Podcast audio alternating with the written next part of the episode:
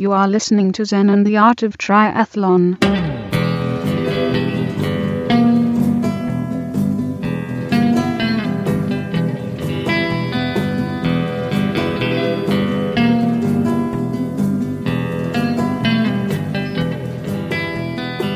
Well, hey there, all you triathlon studs and studettes.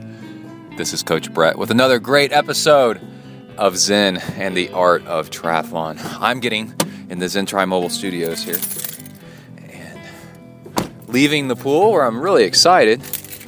I uh, got my swim down to an Ironman distance in one hour flat, so 2.4 miles in 60 minutes.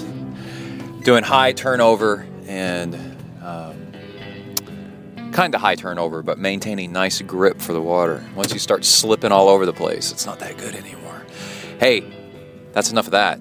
We're going to talk about what's on this episode. This is really cool. We have the head coach of QT2 Systems, Jesse Kropelnicki, and he is really interesting in his uh, approach to fueling. Let's see, I got an overhead light on somewhere in here for racing and then for training and racing actually the training is a big part of it and then the um, the training log for this episode is Emily and I headed off to Spain for Strong Like Bull triathlon training camp southern Spain in the mountains. Just crazy. And that'll be Strong Like Bull part 1 and next episode, we'll cover the uh, second half of Strong Like Bull.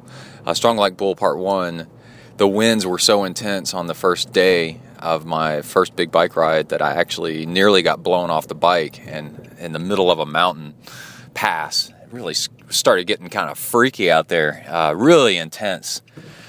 And uh, just lots of, of uh, what it's like traveling to Spain and Europe. I've never been to Europe before. And uh, it's uh, just a really, really good, good training log. Lots of tips and, and training and fun and adventure and uh, high volume. I hit, I ended up hitting 23 and a half hours of training that week. That included uh, travel time. Well, it doesn't include travel time. Well, the week included travel time to Europe and back to, from Texas. And so fit in that kind of volume, 23 and a half hours of training time. It just shows you what kind of camp this was. It was intense. Okay, so, before we get started with Jesse's interview, uh, we're going to do just the tiniest bit of triathlon news. Go Sonia. Sonia Wick is traveling to Melbourne to be with pro triathlete Angela Naeth. So, we're not going to have her on this episode, but we are going to definitely have her on lots more episodes because the reaction was, hell yeah, she's awesome. And she is awesome. So, we'll have, uh, we'll do a Skype call with her coming up maybe next episode and um, cover the news and then what it's like being down under for Ironman Melbourne with Angela. So that'll be super cool. Okay, so in the news, the biggest thing is uh, lots of research is coming out that we have turned the corner in uh, kids not being so obese. Obesity is going down, and the um, the culprit, the main culprit that they've that they're picking on, saying that has solved most of the problem, is uh, sugary drinks like Cokes. And uh, by the way, as a parent, you know, of a, of a kid, my mom taught me um, when she passed it on, passed on her knowledge to me, is don't give your kids straight juice. Cut it in half with water, because straight juice is the same as a Coke. Really, it's just sugar, sugar, sugar, sugar, with not much fiber in it. And then, um, let's see what else is in the news. Oh, I was reading an article on Wired magazine online, uh, an interview with Allen Lim, or more about just about Allen Lim, who is the sports nutritionist behind Armstrong and a bunch of other guys with a lot of success. And uh, the quote that I saw that was really cool was uh, they're trying to make a better Gatorade. It's not quite as sugary and have so much crap in it uh, because when it has as much additives as Gatorade has in it, then your body has to pump extra water to digest it to your stomach, and then that makes you sick. Um, so the uh, it, the uh, the saying though that Allen Lim said for sugary fuels, if you're not sweating, don't eat it or don't drink it, right?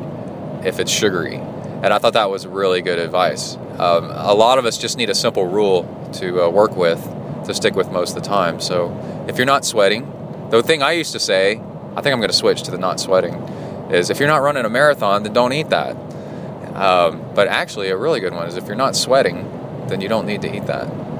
So there's that. And then I was listening to a nice Zen talk uh, that I downloaded, and I was on the plane, and the commentary was when things get tough in life, or you're talking with somebody that's having a really tough time, and it could be anything. It could be just trying to work through your homework, trying to pay your taxes, trying to get through a layoff, and you're searching for jobs, and it's and uh, it's getting tough. Um, you're trying to get through a race, you know, or a training session, anything where you're having to dig deep. The phrase is, "I believe in you. Keep going."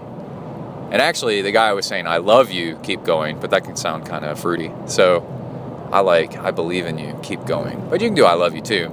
So I went, uh, when we got back from Spain, I went uh, trail running with Kai, and he was on his uh, mountain bike, his little kid's bike, little Huffy, and, um, or a Tony Hawk bike nowadays. And he was uh, sort of struggling, you know, it's muddy and going uphill and it's tough, you know.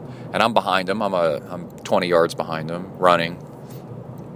And I, tried it. I said, I believe in you. Keep going like that.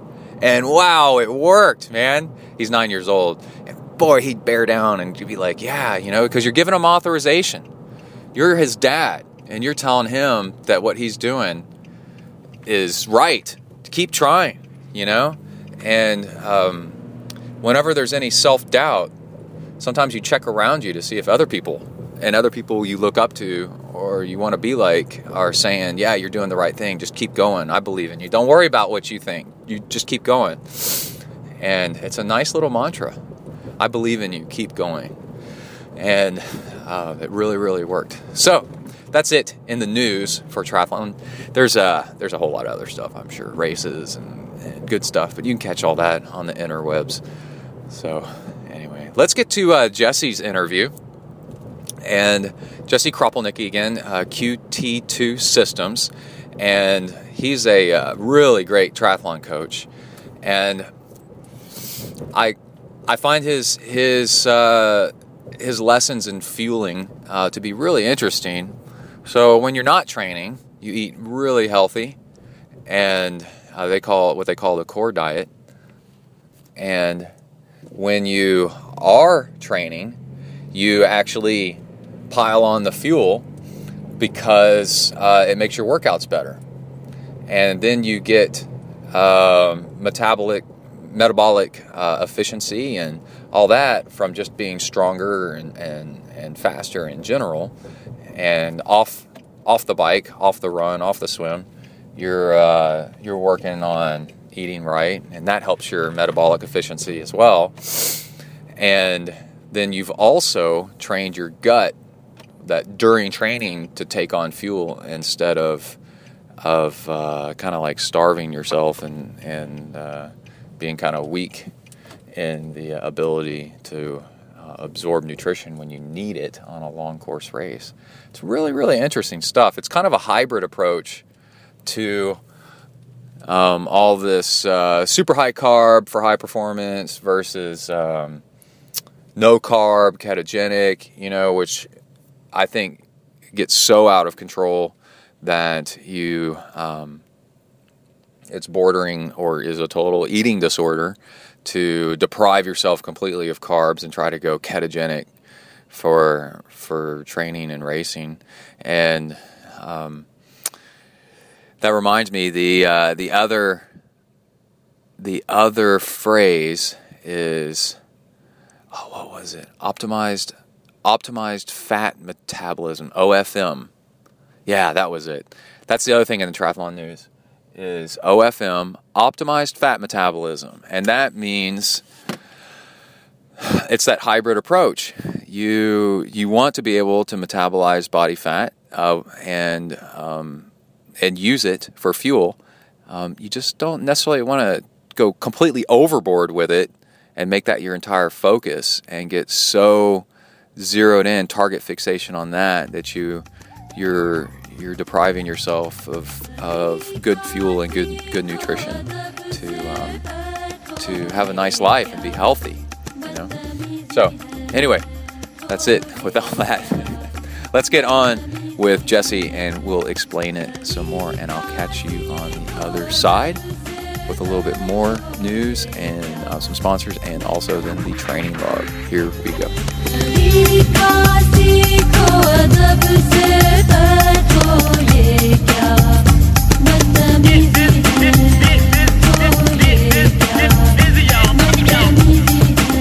All right we are really lucky here today to have us with us jesse, kropelnicki from qt2 coaching systems how's it going man Good. How you doing? I'm doing good, and uh, we're talking via Skype. And I asked Jesse to be on the show because I came across this article that you'd written, and then after that, in a link in that, found another article that you'd written that is so opposite from a lot of what people are talking about lately.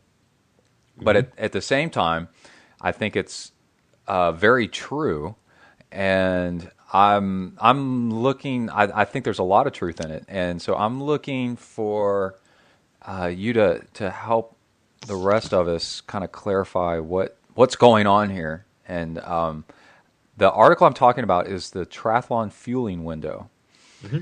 and it's where you wrote, and, and, you can better explain this in a moment, but it's where you wrote, um, you know, really, if you're if if you're training to run lean on calories to burn body fat, you're if you're going long course, you're really limiting your potential towards the end because it is a calorie dependent sport, and when you need calories, you're not going to be able to take them in because it'll upset your stomach. And um, I mean that's you know my one sentence description, and then. Um, and then that linked to another article called uh, I think you called it like starvation workouts. Right, right and boy, I love that one because, it, and it's just a personal thing with me. Like I like, I I used to be a little bit overweight. I'm fine now, and I, and I always I grew up skinny and like uh, just got, you know, the extra 30, 40, 50 pounds like in college after college, and then burned it off.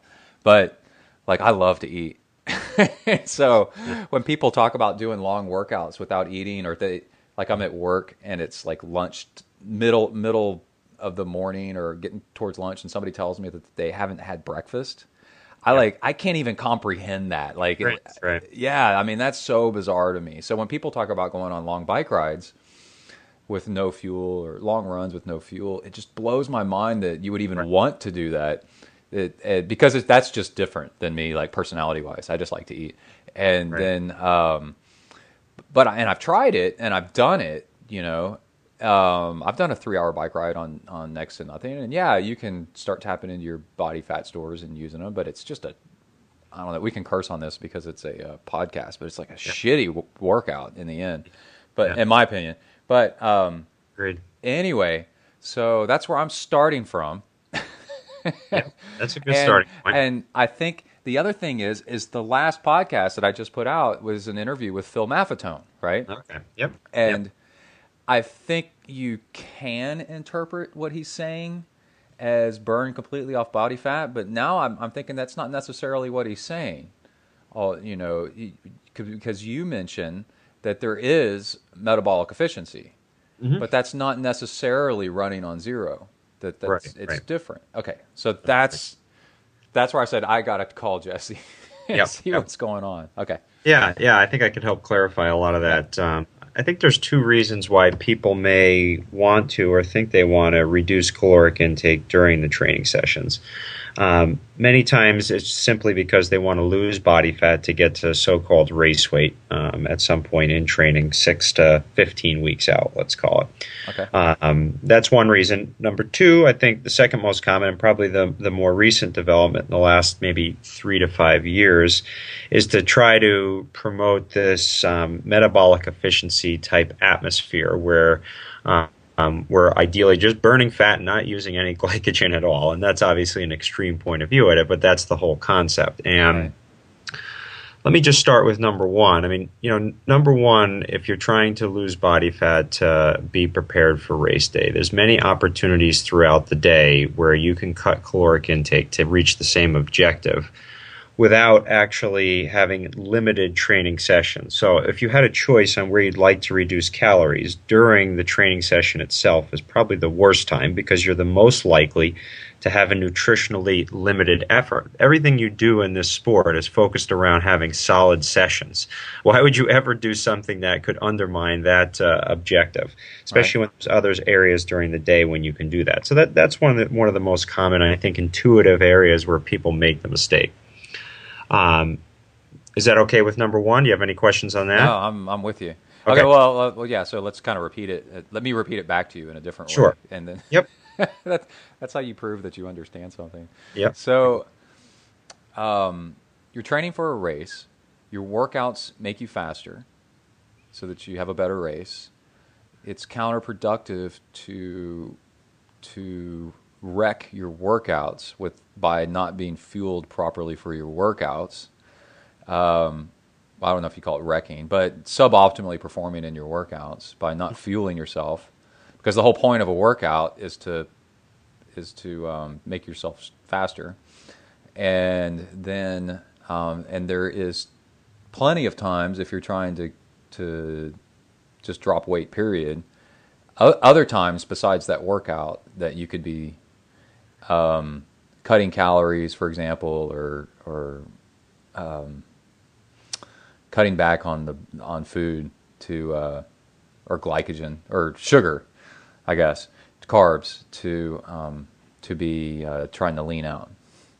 Correct. Correct. Okay. Yeah. I mean, you know, during any any training session, the objective is to apply some quantity of training load. The person who can apply an aggregate training load over the course of their career that's higher than their friend and do it in a way that is absorbed through via you know solid restorative techniques is the athlete that's going to make the most progress. Right. Um, so you know fueling is a big piece of that supportive atmosphere that allows you to apply more training load which at the end of the day is the stimulus that all athletes are looking for to progress forward um, you know, as soon as we start applying training load that's not commensurate with restorative techniques, um, we start to go backwards and undermine the supercompensation cycle.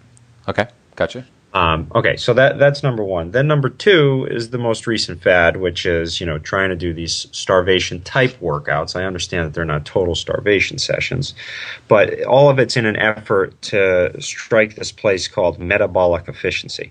Mm-hmm. And when you really look at the research that's been done in this area, I don't think there's been any studies, at least that I'm aware of, um, that, that very cleanly show that we can elicit adaptations that are meaningful on race day in the order of, you know, let's say a half percent plus, okay, which is which is a small percentage, obviously. Mm-hmm. Um, they tend to many of these studies that looked at metabolic efficiency may show this very fractional improvement in overall performance over a long-term period.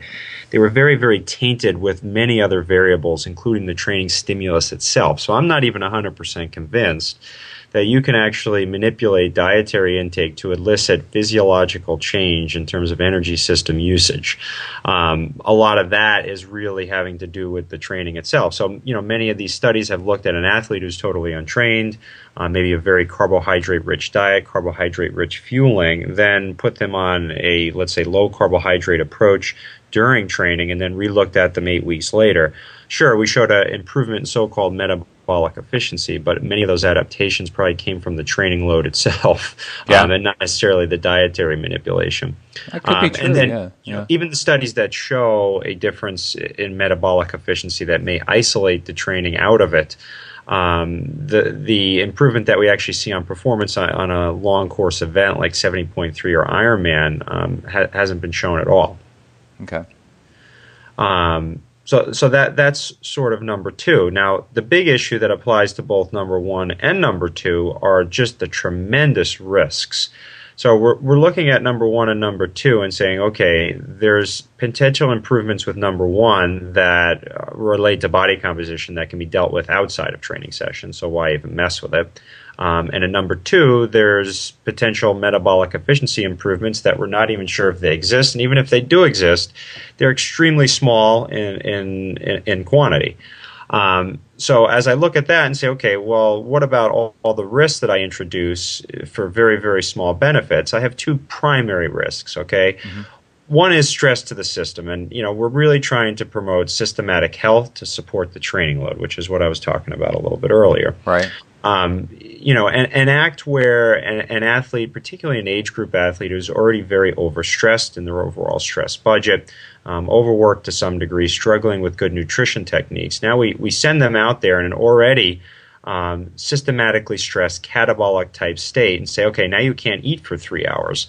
This has hormonal impacts, um, you know, tremendous adrenal impacts. It's a very, very risky thing to do, and I'm and I'm doing that um, in the hope that I get an, a, some very, very small percentage improvement that may not even exist. Right. So for 99.9% of the age groupers, it's not a practice that you, you would ever want to try. You know, there's, right. there's plenty of other dials that are tried and true, proven techniques that are, you know, very reasonable ways to promote health that'll give them very, very good bang for their effort, you know?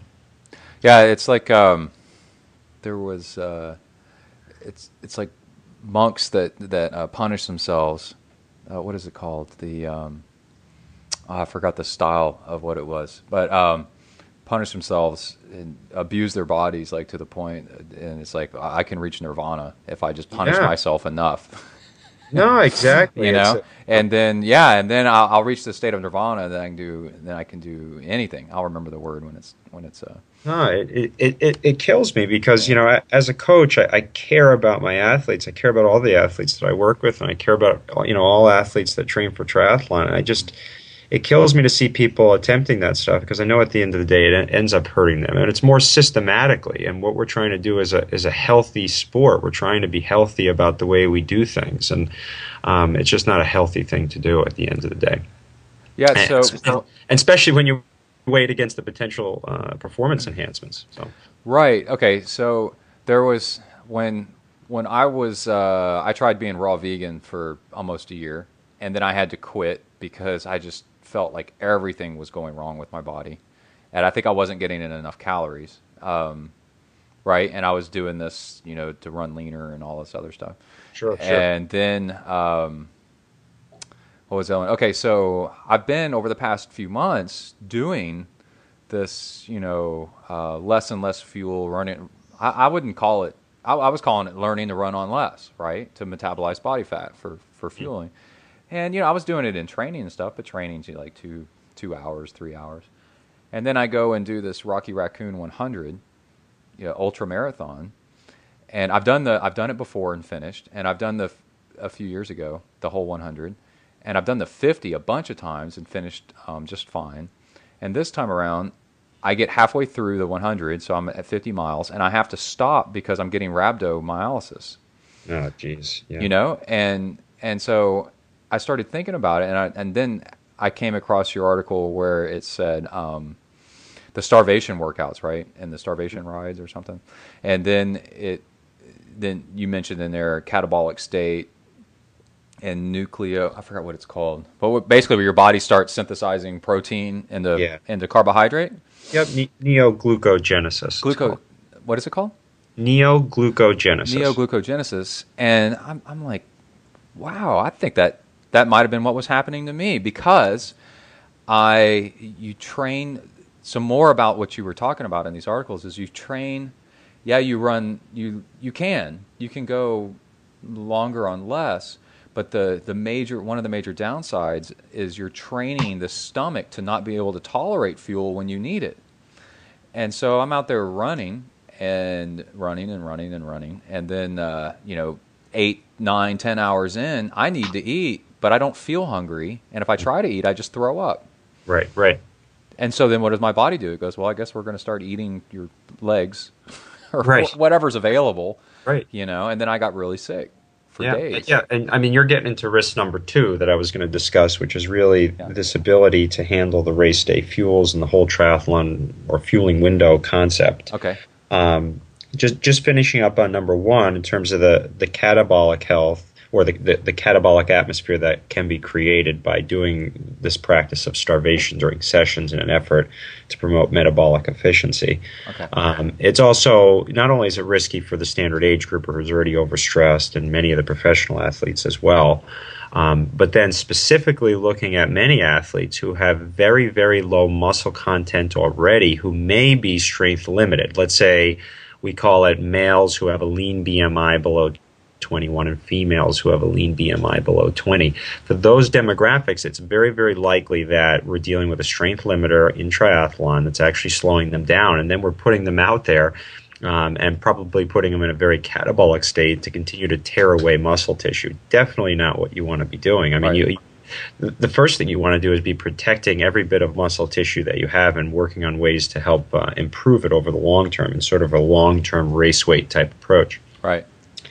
Um, anyway, okay, so that that's number one, and then you know number two is what you were just alluding to, which is what I, I covered in that that particular writing um, about the fueling window, where you know the other big risk is okay if I'm not fueling the workout sessions in a very very regular way, in a way that I expect to require on race day. Sure, I may train myself to to need less on race day, but the bigger impact is that I train myself to be able to handle less. And in my experience, the rate at which you train yourself to handle less is much greater than the rate at which you train yourself to use less.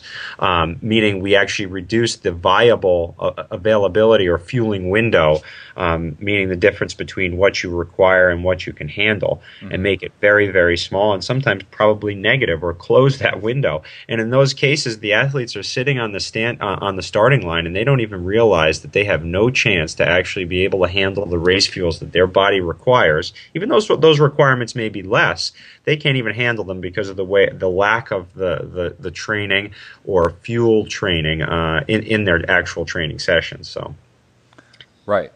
Right. And so that's where you get several hours in and you you can't tolerate what even what you need to eat. right, even though that redu- even though that need may be reduced through the practice you've done, not eating and training, the rate at which you've reduced your ability to handle stuff has outweighed the slight reduction you've gotten in what you require. Yeah. Um, so not a place you want to be for long course race.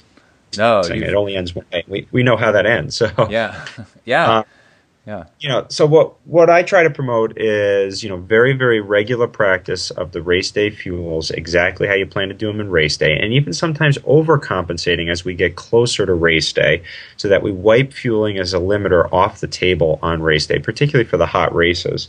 You know, if you require on a particular hot race two to three bottles an hour on the bike, and I may train the last two weeks at four bottles, well, it makes race day a little bit more um, easy to handle, right? And it kind of wipes it off the table as a limiter. So, um, you know, That's that type of that's prac- because hot races um, people get uh, it's harder to eat when it's hot, right? Yeah, it, it, it can generally be. It, you know, it's not necessarily.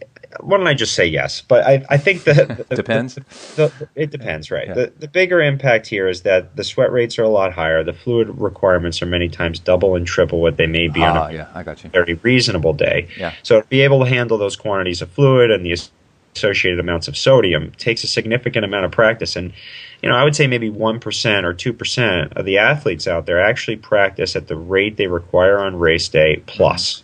And um, you know, that's one big thing that we do is we, we have the athletes actually try to take in at least 25 to 50% more than we think they'll require on race day during the final two weeks, just so that the gut is totally able to handle it. And then the nice side effect is that of that is it allows them in those final training sessions before the big race day, two weeks out, to ensure they're um, ending the sessions in a very, very little, let's say, glycogen depleted state, so that the reservoir is emptied only a very small amount when they end the training session, so that they go into the next training session um, in a very, very full state. You know, that's an easy way to think of it. If you don't fuel properly or overfuel those last training sessions, you could end the particular workout, let's say, with the reservoir 50% full. Um, you may not fill it before the next one, and you may not fill it before race day. So by overfueling, We, we overcompensate, train the digestive system to be able to handle the stuff, and then also get the nice insurance of making sure we're fully glycogen loaded as we come into the race. Okay, so this, what, I don't even know where to start with this. So the the two interviews before Maffetone was AJ Baucco, mm-hmm. and um, had nothing but great things to say about your coaching, and Ah. then um, uh, Hillary Biscay, Mm-hmm. and Hillary had just done uh, Ultraman, right? Yep. And they were talking about, you know, just being the main focus in their in the racing, like Ultraman, and then uh, AJ was talking about training, was just massive amounts of, of what they would seem to people massive amounts of calories. And I, I remember laughing when AJ was saying, you know, like six to eight hundred calories per hour or something like that. And I was like, oh my god, dude, how do you even do that? And and Hillary was saying, you know, she's smaller, so I think she is, but she was saying, you know, four to six hundred, maybe I don't know, eight hundred something calories.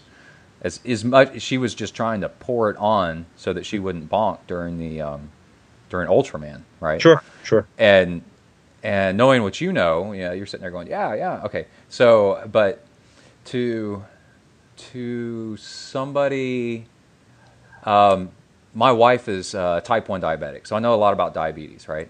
And so, and uh, we got all this type two diabetes going on.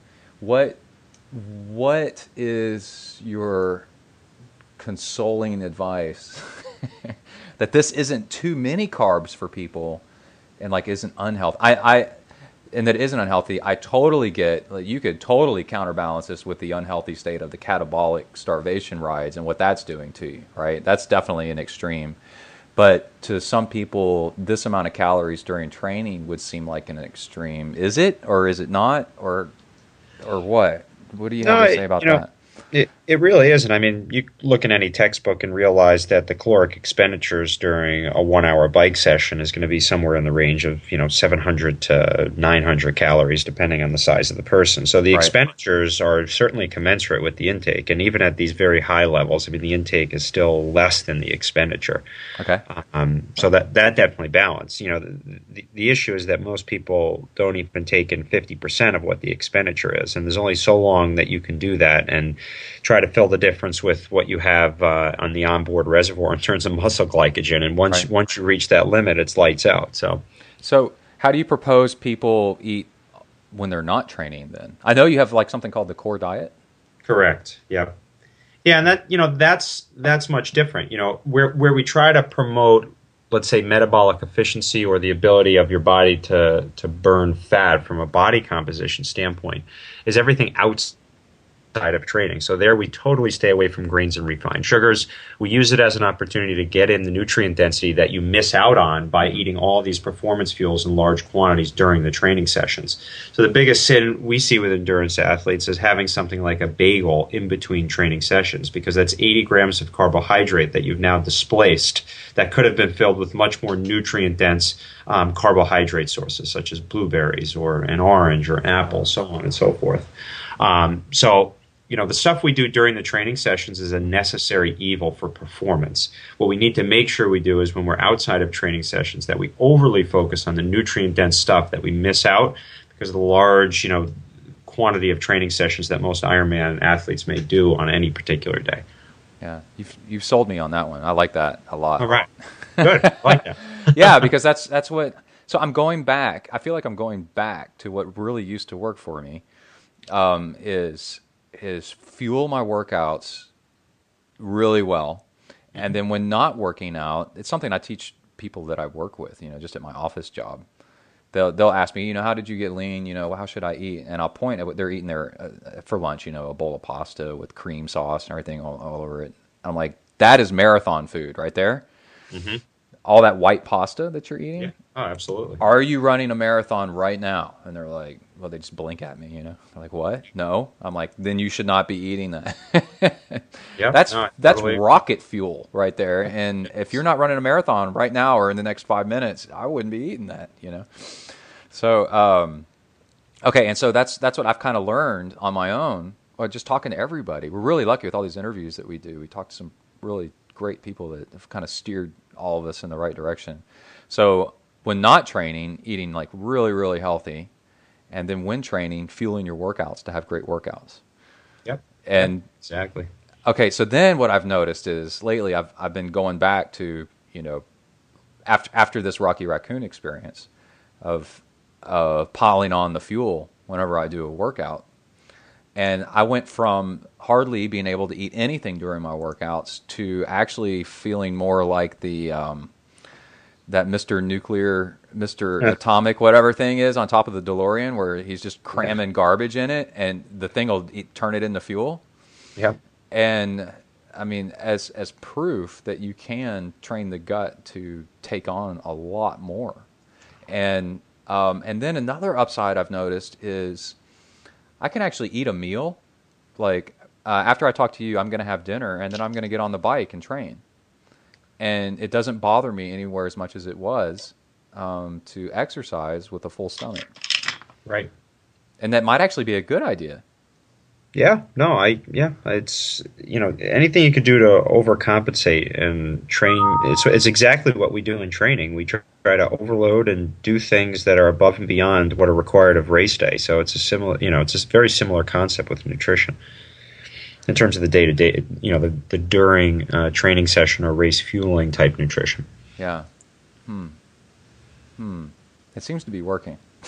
but I'm only, yeah, I'm returning back to my roots and uh, and and uh, kind of and enjoying it, uh, feeling like it's a, a good place to s- start over again.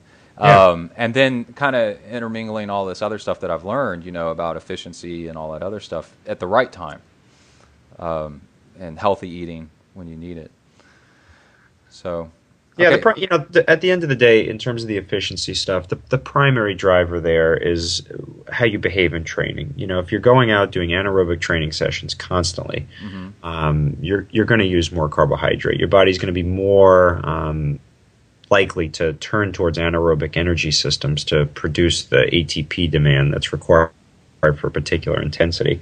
Um, you know, if, if you if you train the aerobic system very intensely and carefully, then the aerobic system is what the tendency will be to use to meet the ATP demand first, and it will stretch it as far as it can until it, it can't create any more through that energy system, and then it switches to anaerobic energy system means, and that's where we start using carbohydrates. So, you know, the primary driver here is certainly the training techniques and not the nutrition. And, you know, just to summarize it, the, the nutrition techniques that have been tried in this area probably present way too many risks um, than what it's worth, especially where we don't have uh, definitive proof that it actually has any enhancements.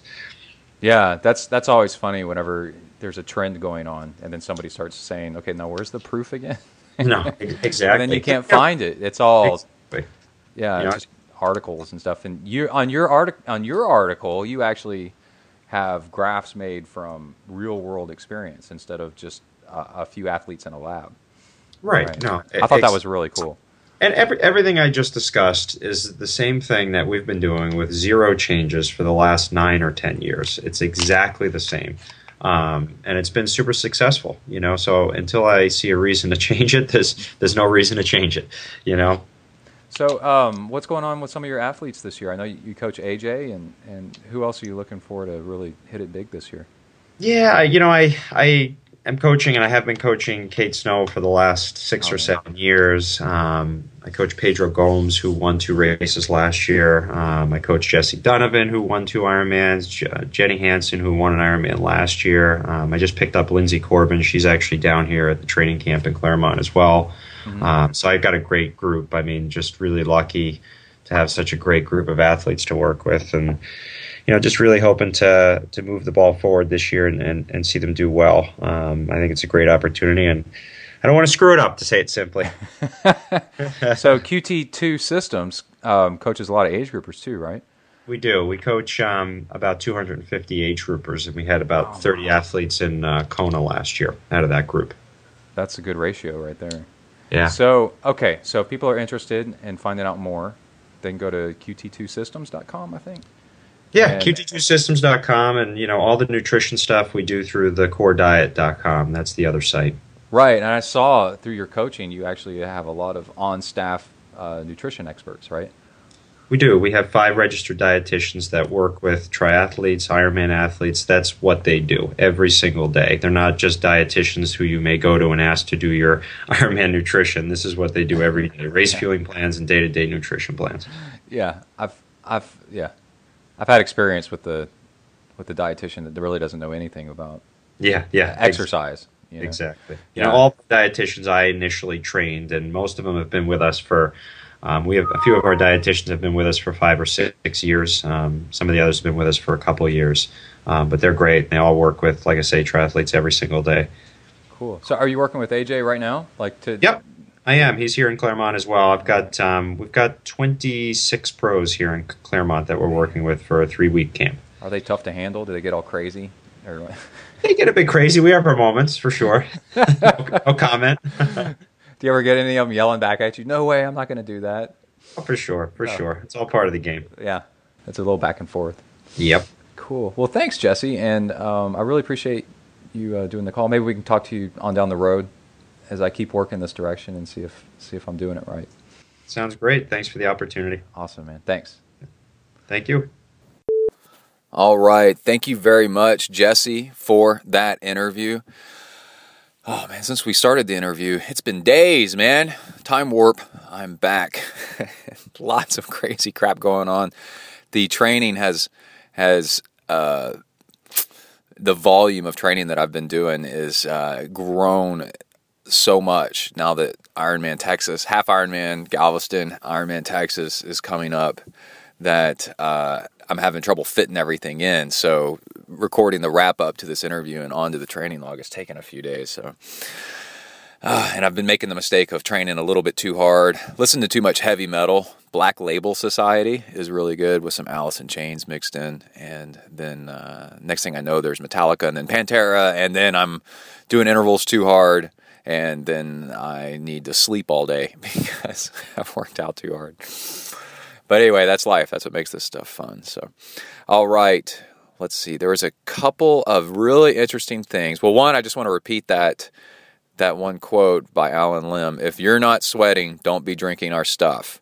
And that's from Skratch Labs. But basically, that's the rule for easy, that's my rule now for easy to digest carbs, fast acting carbs. If you're not sweating, don't be eating them. Okay. And then while um, I took a break to fit in this interview for the past few days, the. Um, I came across a really interesting statement and started Googling it and found out it to be pretty true. Okay, so I was listening to Endurance Planet with Tawnee Prazak, and she was interviewing some doctor. They're on call doctor that uh, I guess is based out of Florida or something. So he um, he was saying that if you don't eat this was huge to me, by the way, and the way it was handled, just kind of offhandedly and just passed up, um, was, you know, it just glossed over and then moved right on. I was like, "Whoa, this is huge!" So I want to reiterate this. Um, he said hypothyroidism. Um, some somebody was having a problem with hypothyroidism, I think. But anyway, um, basically, if you don't eat enough carbs, your thyroid turns off. Your thyroid is what regulates your metabolism, and um, that's a big concern for me because uh, all this low low carb, high fat dieting. Um, when when you try to do Ironman level training, the level of carbs that you need is way higher than what you'd think and you can still take in a ton of carbs and be not a ton, but you can take in plenty of carbs and still be low carb um, with Ironman training. I remember Ben Greenfield saying he was able to take in X amount of grams of carbs and still be, you know, pee on the little the keto sticks and still come up as ketogenic um, because he was burning primarily body fat. Well, if you don't fuel yourself with enough carbs, remember it's just a ratio. Like, what do you need versus what are you taking in? So if you're working out 20 hours a week and you're even though you're eating what you think is plenty of carbs, if you're not eating enough carbs, basically your body still thinks that you're low carb, right? Relative to the work that you're doing. And the um, the end result is your thyroid can turn off, apparently.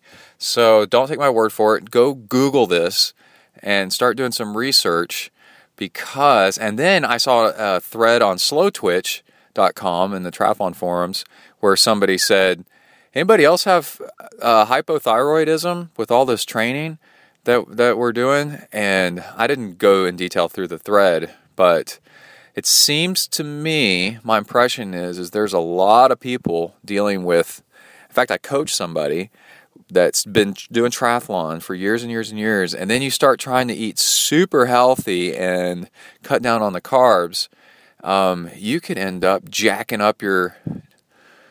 I was about to say jacking off, turning off your thyroid and really messing up your body. And I remember when uh, one of the symptoms is um, your body basically goes into starvation mode. Um, because it's fueling off of more fat, so it's kind of like it's going into hibernation. You get cold really easily. And I remember when I was on the raw vegan diet, I started getting really, really cold. Um, and that's your metabolism, your internal furnace, uh, turning down, and um, and low energy and all that all that other stuff. So I was like, wow, maybe I was in the beginning stages of hypothyroidism. So I want people that are thinking that you can do Ironman training and low carb at the same time to pay really close attention to that. Do some research. And if you don't feel great, then something's off, you know? So there's that. Um, next podcast, we're going to do an interview with Ben Greenfield, who is the, uh, you know, low carb king, uh, fat metabolism, and such. And um, I think there is value to that, but um, more along the lines of optimized fat metabolism, maybe not so much um, completely, you know, running off of body fat. You're turning off a system that your body uses. If you're not burning carbs, your body is the human body is meant to burn carbs. I mean, that's why you can eat them and why you use them, just like we're meant to breathe oxygen and all this other stuff. And, you know, that's that's what we're here on earth to do is to mess up nature. unfortunately engineer things, uh, eat some carbs, eat some fat, eat some protein, you know, do all this stuff, uh, build space stations, destroy the planet, and then take off to the next planet. I mean, basically. But, you know, you don't use a system, um, your body gets all out of whack. So in your in your efforts to go to, to get lean and do super duper Ironman stuff, cutting out too much carbs may be a really bad thing. So that was fun. How about that? All right, let's go to. I'm just saying, you know, go do your own research and always check in with your body and see how you're feeling. Any kind of crazy diet is usually uh, uh, short term, and um, you also shouldn't be piling on the carbs because that'll give you um, uh, metabolic syndrome and prediabetes and diabetes. So you gotta, you know, find the middle ground for you versus how much you're doing at that moment. All right, let's move on to uh, quick donations. We have recurring donations this month. Uh, Ken Soderquist, Michael Hildick, Daniel Stark, who is the cousin of Tony Stark, he told me personally in an email, and John Taylor, David Long, Mark Brilliant, which is a great last name, and Christopher Allen. So thank you for your donations. If you want your name mentioned on the show, then you have to go to the zentriathlon.com website and either set up a recurring donation or do a one time donation. And uh, if you do a one time, um, no, if you do recurring, send me an email and and tell me that you set up recurring and that uh, you like your name mentioned on the show, and uh, or your question actually, and um, yeah, anytime that you're a donor, if you ask a question, I will put it on the show and answer it on the show. Uh, no questions this week. So let's go on with a sponsor. This is really cool because we have an email. So the Mountain Madness half in Georgia, northern Georgia, in the mountains. And boy, is it in the mountains. Sunday, May 4th, 2014 uh, half Ironman distance. So 1.2 mile swim, 56 mile bike, 13.1 mile run. The only triathlon that awards a king and queen of the mountain polka dot jersey, which is rad. for the fastest ascent. Um, for those of you that don't know, the polka dot, polka dot jersey for the Tour de France, I think, was started by a bread company, and the wrapper for their bread is polka dotted. And then if you, so they sponsored a climb, you know, and, and a prize, whatever, how much money, you know, this is 100 years ago. Um, the first one to the top won that section. And um, so that's why the polka dot jersey is polka dotted because of a um, bread company and the wrapper of their bread that was a sponsor in the Tour de France. I believe that's what I was told. All right. Polka dot jersey for the fastest ascent up the six mile climb to the bike turnaround. Ugh, six miles. Wow. Okay, so here's the email. This is cool from one of the uh, race directors. The course is hard, crazy hard. The bike course has a six mile Cat 1 climb to the bike turnaround, which we time for the KOM and QOM competition. If that was not enough, then there is a three mile climb to get back to the transition area at the end of the ride. that is where the fun really begins. The run course is where we really get to inflict some pain. If your legs are not shot from the ride, then the two loop run course will finish them off. It is a three mile rolling climb to the turnaround where you get to scream back down towards transition and then do it again. It is the downhills that will finish off the quads. We have had many Kona qualifiers walking on our run course, something we love to see. Strange fact there are no naturally occurring lakes in Georgia. They are TVA, that's Tennessee Valley Authority, projects from the Great Depression era where FDR was getting people to work on big government projects. I bring this up because our venue, Carter's Lake, is really a mountain range where the valley in the center was dammed and flooded to make a lake. Everywhere around the lake is a big climb. It's awesome. Our title is All Three Sports. They love how our event, our title sponsor is All Three Sports. They love how our event is different from all the others. For this venue, we are looking to create one of the hardest races around. We feel as if we have accomplished this. I totally agree. Our website is zone5events.com, zone5events.com, and the five is the number five. And our event page has had some great reviews from blogs and Slow Twitch. Check out our unbiased opinions, zone5events.com slash event slash mountain dash madness.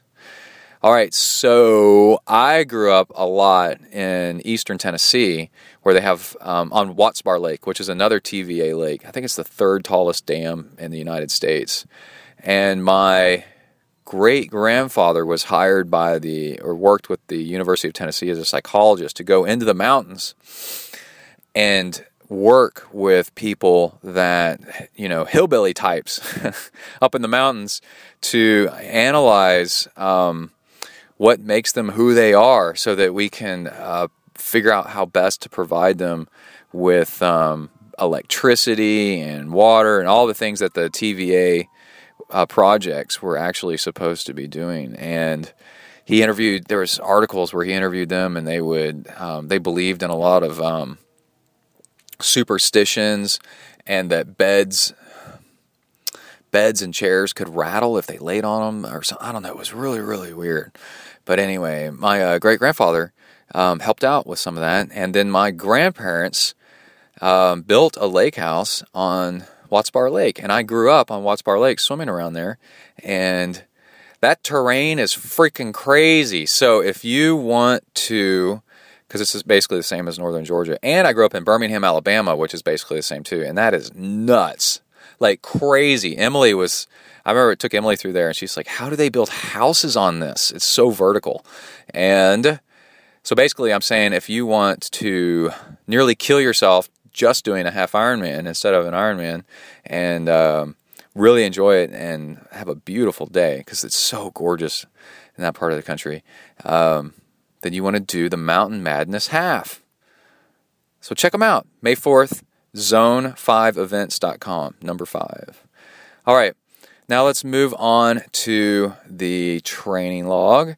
This is the first week, first half of the week in Spain. So we've got traveling um, on the plane and uh, me dealing with uh, losing a bike in baggage and trying to um, work out a lot and in a different country. I've never been to Europe before, so it's a real trip. And this is the first half of two parts. Next episode, like I said, we'll have Ben Greenfield and part two. So you definitely don't want to miss that. And I totally want to pause for a second and give a huge thanks to Franklin Anderson. Franklin Anderson is the guy that made this all happen, the Spain trip, you know, a huge impact on my life to go to Spain and see what it's really like. And um, he donated to the podcast uh, airline miles for me to use.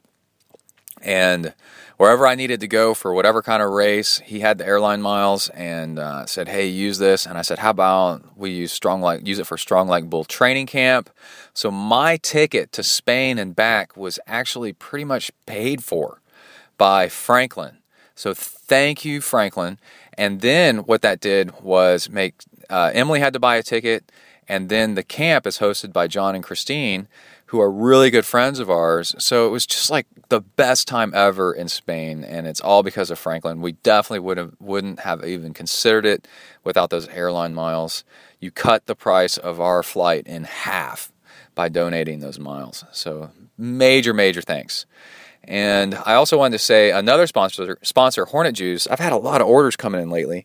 Um, Hornet Juice is a protein powder um, it's not all protein; it's got a little bit of carbs in it that helps you metabolize body fat. Um, so what you do is you mix you mix it in with whatever carb fuel that you're using, and that little dose of a, it's a very specific blend of amino acids of proteins that um, tell, tell your body, hey, mobilize some body fat, and it gives you more energy and it's really really good and it works really well. And a lot of these crazy workouts we did in Spain I mixed in hornet juice before during and after um, workouts these long bike rides and I probably logged the most training hours in in that week that anybody has ever logged as a customer at this camp.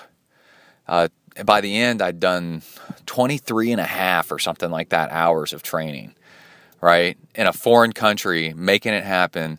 And Emily told me that other people were asking her, is he always like this freaking crazy with the training, doing this amount of volume? And Emily said, yep. So, anyway, Hornet Juice is awesome stuff. And you can get it on the website, zentriathlon.com. Uh, there's a link on the side to where you can order Hornet Juice and you can just try it with like a three pack. Um, and it lasts an hour and a half, one one packet. So you can try a three pack. Uh, you like it more, you order a ten pack. Man, you want to go all in, get a get a twenty pack or even a thirty pack. I think there's even a fifty pack if you want to save, you know, some money and order more in bulk. Yeah, like a fifty pack. And that's what I've got is I've got a big pack of it. And then when I've got enough of it, I just use it for like key workouts or just when I feel like I need it, uh, and then for races. And uh, man, it's wonderful. So anyway, that's that let's go ahead and get on with the training log in Spain. Here we go. You are entering the Zentrite training log zone. Huneli.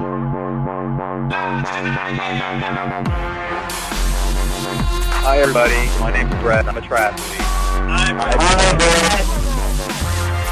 I decided it's time I got some friends more suited to my status. But Joe, we've been friends for years. Hey, we all make mistakes.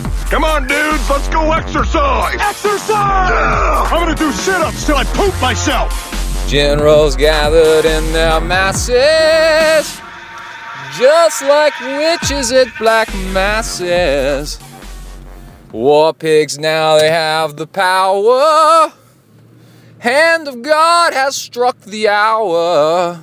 Oh Lord, yeah. All right training log. I feel so good because I got it all figured out. Huh? Get it? You'll never have it all figured out. But it is Wednesday morning and I went for a swim and I have the Ironman swim down to one hour in training. So, and we are way away from the Ironman. I did a little technique change I'm going to share with y'all, and that made all the difference in the world. Okay. but anyway, I got out of the pool and there was Black Sabbath on the uh, on the uh, uh, uh, uh, Pandora's uh, War Pigs, and that's what I was singing there for a minute. It is 42 degrees outside and 23 mile per hour winds, and I'm swimming outdoors in this crap. And I have that down to a science as well. I go to the locker room, you know, dressed warm, and then I got to run out on the deck, right, and hop in the water. So in the locker room, I strip down to my swimsuit, but I put on my swim cap, goggles, and a jacket, and wrap it, uh, zip up my jacket, and then wrap my waist, you know, with the towel. So I'm layered back up again, and then while I'm, I, I do, I don't know, whatever I do, I kind of organize my crap while I'm in the locker room and let my body heat back up again inside that jacket. And I put on flip flops, and that way your the bottoms of your feet don't get cold when you walk out across the deck. So now I'm kind of warm a little bit. And then I put on my Black Sabbath or whatever I'm listening to in the put my iPhone in the pocket of my jacket and I kind of jam out there. I jam out with my ham out in the uh, locker room for a little bit. Not really, but, but then uh, until I'm warm enough, and then I kind of half-heartedly skip jog out to the deck, and I uh, at the last second I take off my jacket and throw it on the on the picnic table that they have there, and just run and jump into the water as fast as I can. So I'm staying warm up until the last second, until I have to get. And I'm listening. I'm listening to music up until the last second that I have to get into the water. and let's see. Last night was my interview with Jesse Kropelnicki. Okay, so I am cruising through the water, and my warm up laps. I, I'm doing a little bit slower than Ironman pace, which I guess could be normal. Uh, one hour Ironman pace, and then um, after a while, I'm timing myself every 15 minutes. Every 15 minutes, I got to do. Uh, hold on, I got to merge. Every 15 minutes, it's uh, what's half of 35? 20, uh, 18? About. If I hit 18 laps, 18 lengths in this 26 meter pool every uh, 15 minutes, that I'm going faster than a one hour Ironman pace. So, um, the first 15 minutes, I'm not doing 18, I'm doing like 16. And I'm like, oh crap, you know, got to speed it up. So I tried something and did it for 15 minutes, and zoom, I caught up my time and then passed it. and it is uh, something I saw in a video one time on YouTube about um, when you bring your arm out of the water. Uh, a lot of times, a lot of people have an unbalanced stroke. They'll bring one arm out higher out of the water than the other. You watch people swim, you see that all the time. It's very normal. Um, and it's usually the side that you breathe on, right? You rotate that arm up higher because you're trying to get a breath. Well, the other side, you don't bring up out of the water enough. And then what you're doing is, yeah, your arm is clearing the water, but your upper arm and shoulder is not clearing out of the water. And it creates, and your shoulder is pretty big for a body part. And it uh, creates a huge amount of drag and slows you down. So, what you need to do is focus on bringing so for in my case this would be my left arm. I breathe on my right and then my left arm doesn't clear out of the water very much. Um, it kind of swings wide right? So you uh, bend your elbow more and try to get your shoulder out of the water and then counterbalance it by pressing down with your upper body and pulling with your with your other arm underwater. And that gives you a little bit of total immersion of your upper body under the water more like a torpedo. It gets your upper arm completely out of the water on the other side, and it also gives you more power on your pull with your side that's underwater. And then zoom, zoom, zoom, you haul ass like really, really good, and you can feel it, and it doesn't take as much energy to uh, go that fast. So, um, one way, but you don't want to point your other arm like straight down to the bottom of the pool while you're doing this. Oh, we got people that don't know how to drive very well up here. A little drama. And then, uh, so you want to make sure, let's say your left arm is the one you're trying to get up and out to clear your shoulder out of the water. Well, with your right arm, you want to make sure that you're extending and gliding um, and not uh, uh, pushing that too far down. You want to be pushing it forward so that you, uh, when you enter. And uh, um, a good example is oh, I love the video of Sun Yang swimming the mile or the 800 or whatever the hell he was swimming in the Olympics in Beijing. I think it was Beijing, and his swim stroke is so freaking unbelievable. And um, if I could swim like that guy, just his stroke is so beautiful. And uh, anyway, well, that's it. I'm going to go back to jamming out to my uh, Black Sabbath and get stuff done. All right. Oh, for fuel, add a bowl of Ezekiel cereal with 2% milk. Uh, I need to get whole milk. And then um, on the way to the pool, uh, coffee with a couple of scoops of maltodextrin powder, but drinking it over a huge cup of coffee is kind of a slow uh, entry into the body. And then um, on the deck of the pool, I had some honey and maltodextrin powder mixed in with some water. Uh, but I only drank a little bit of it. I didn't drink that much of it. But I did, what I did drink, I drank after I was done for, um, you know, kind of recovery carbs, make you feel better. And, oh, I did a bike ride last night and I was talking to Keith Burtis and Keith Burtis is uh, trying to figure out how to, you know, figure out his FTP and uh, functional threshold power. It's what you can do for an hour. If you use TrainerRoad as a training tool on an indoor trainer, you don't need to do functional threshold uh, protocol or uh, FTP, uh, whatever, um, power um, tests.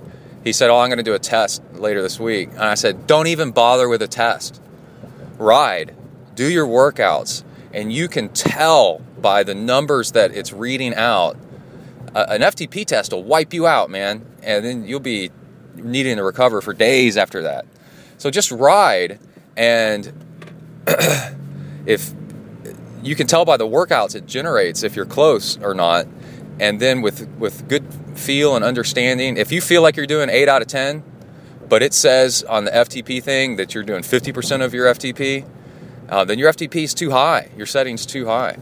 If you feel like you're doing 10 out of 10 of what you could do for an hour, you're killing yourself to do it for an hour, and it says that you're at 70% of FTP, well, your FTP's, uh, well, I may have the numbers wrong, but anyway, your FTP is wrong. So, and you can adjust it. And then once you figure out how to adjust your FTP based on RPE, uh, perceived rate, PRE, our uh, perceived exertion, PE, rate of perceived exertion, then um, you get good at it, and then you don't need to do FTP test, FTP tests um, all the time, or to catch up. Uh, TrainerRoad will tell you what your FTP is, and then when you upload your workouts into TrainingPeaks, then you can um, uh, it builds a curve for you over time of your power, and you can move your mouse along that curve, and it'll tell you your best that you've done over certain periods of time one minute, two minute, five minute, you know, 10 minute, 15, 20, 30, an hour. It'll tell you what your FTP is for an hour. Uh, for your best ever in the like past six months or three months or whatever it is, and then you're like, okay, out in the real world cycling, this is the best I've done, is this number right here. And then from that number, then um, then you can start working with, okay, what should I do during a race? And that was actually taught to me by Gordo Byrne, and he is Ultraman champion, and uh, for years and years, and uh, just an awesome, awesome real world long distance triathlete. So you ought to look him up, Gordo Byrne and FTP testing and real world FTP. All right, I gotta go. I gotta brush my teeth. Blah. Out. All right, I'm back. I'm driving home to let the dogs out, or else I'll pee all over my new carpet. Anyway, man, I have come across a piece of audio that is just so awesome on nutrition. I want everybody to go listen to it. It is so cool. It is so zen. If you go and listen to the, there's a podcast called The Latest in Paleo, and uh, it's uh, the episode from February 25th, and there is an interview with a guy that wrote a book, like The Yoga of Eating or something like that. And um, it has very little to do with yoga and even less about eating, I guess, in my opinion. Because a lot of it, what it has to do, is paying attention to what you eat if you pay attention to what you eat and how it makes you feel, you will never ever need to diet ever again. Basically, society is so loud with distractions, and food is so loud with flavors nowadays, processed foods, you know, overpowering everything that, and we're so distracted with so much going on that we've forgotten how to pay attention to what you're eating. And true paleo isn't eating like, you know, like paleo people did a long time ago. It's the style of eating is hey, I'm a caveman, and if I eat something, if it doesn't work for me, then I better not eat that again because I'm competing for uh, food, for mates, for shelter, for everything against the weather. I don't have time to F around with food that doesn't work for me. So I'm going to pay attention to what I eat and, uh, and really acknowledge whether how it makes me feel and does it give me energy. Right? Is it the right thing at the right time? So all you have to do is when you eat, ask yourself a little bit later while you're eating, you know, pay attention to how much of it you're eating, what kind of food it is, and then a little bit later, ask yourself, hey, did that work for me? And then remember, it's called mindful eating. And you will quickly notice that processed foods make you feel like crap, and uh, you have a, a, high and a crash, and then the um, and make you feel like crap as a person. And really good foods make you um, give you like long sustaining energy and and just make you feel great. So the example that he gives is that it's like touching a hot stove right? You touch a hot stove and it burns you, and then it creates a blister.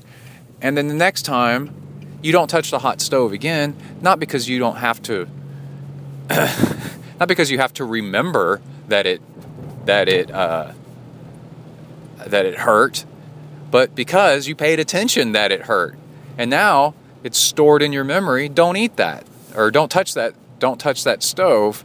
It's it's bad, but if you eat something and then go and don't pay attention to how it makes you feel, then you never make the connection and then it's not stored in your in your easily accessible natural memory, right? So then you keep making the same mistake over and over and over again. You keep touching that hot stove because you're not connecting that it's the stove that's giving you the burn. Right? So so if you actually just eat slowly and pay attention to what you're eating, um, you'll make the connections, you'll start to enjoy what you eat for what it does for you, and then you'll start making better decisions about your food and what you eat and the right portions and what kinds of food. You'll start eating more veggies and everything because you'll make that connection about how much better they make you feel. And then it's done. It's all done. You don't have to sit there and go, I don't eat this kind of food, or you know, set up all these crazy rules about food groups and stuff like that, and use willpower, which you have limited amounts of, to force yourself to eat certain ways, when um, which eventually gives out when all you have to do is just pay attention, and then your body and your brain take care of what you should and shouldn't eat for you for the rest of your life. It's really cool. This week in paleo February 25th episode, first interview. Check it out. Out. Out, out. All right, we're in the ZenTri Mobile Studios. I'm driving home, and I had something uh, interesting uh, just happened that I uh, thought I'd mention. Okay, so I was talking to a really good coach, and um, he was saying about the Maffetone interview. He said, and in his opinion, the the you know the the bike portion, the 180 minus age, well, basically getting your bike um, heart rate up to the same level as as your heart or as your running heart rate uh, doesn't work. And I said, you know, I thought that too, that you're naturally lower on the bike. But Maffetone said that that's a mental block. And in a way, he didn't say this, but in my mind, it's kind of an excuse for you not to try as hard um, to drive. Because uh, the coach that I'm, that I'm talking about said it sent him over his threshold, right? So then he couldn't be aerobic anymore. Well, woo, that's true. But why is your threshold that low, right? And you can work to raise your threshold higher, closer to your max heart rate. And um, so, like for example, Lance Armstrong's threshold was really close to his max. You know, it was like ninety percent of his max or something like that. And um, and threshold is you know how hard can you go before you uh, start getting sore. And like lactic acid isn't the real indicator, but it's it's similar. So um, so. And I'm like, well, what are the, what's the psychology or the mechanics that is going on that is allowing you to not work as hard on the bike to drive your threshold up to do it to do the work to make you strong enough to drive your threshold up to the same your threshold heart rate the same as your run heart rate right and then I, it came, came back to me something that I thought a while back and I'm like man this has got to be true what I'm thinking what I'm about to tell you is the fact that the bicycle gearing allows you to coast and also do a lower cadence. Um, and uh, to it allows you to get away with less and still go at a pretty good speed, right? So you can pedal along at a 75, at an 80, or whatever, and um, cadence, and still go pretty good and use a lot of muscle strength and all that other stuff, right?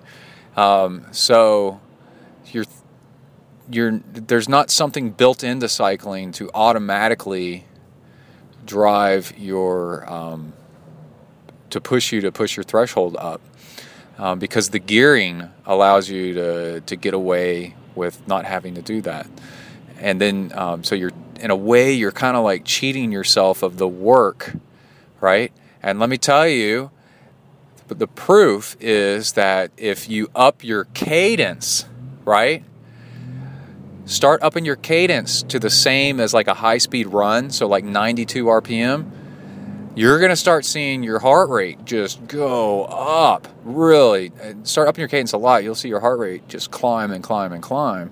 And then the cadence, right? But then you don't want to do that, right? Because it doesn't feel good because the cadence, feel, cadence feels awkward, right? And because you can get away with doing lower cadence. So let's not do the high cadence, right? So it's a mental block, like Maffetone said. It's a mental trick that you're playing on yourself, and um, of not actually doing the hard work. And so, if you force yourself to stay at the high cadence and learn over time to do the high cadence, your aerobic system starts doing more of the work than your muscles, right? Because cadence is more aerobic, higher cadence is more aerobic. Low cadence is very uh, strenuous on the muscles and not as much on the aerobic system. So your aerobic system starts doing more of the work and it drives your heart rate up. And then, um, but you can look at your power meter or whatever and do the same or more power at a higher cadence.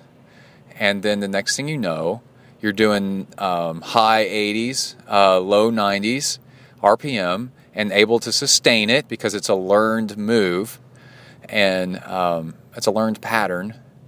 So after a while, it's not that hard anymore. And then you do it, and now your heart rate's nice and high, like your running heart rate is. And you're putting out the numbers.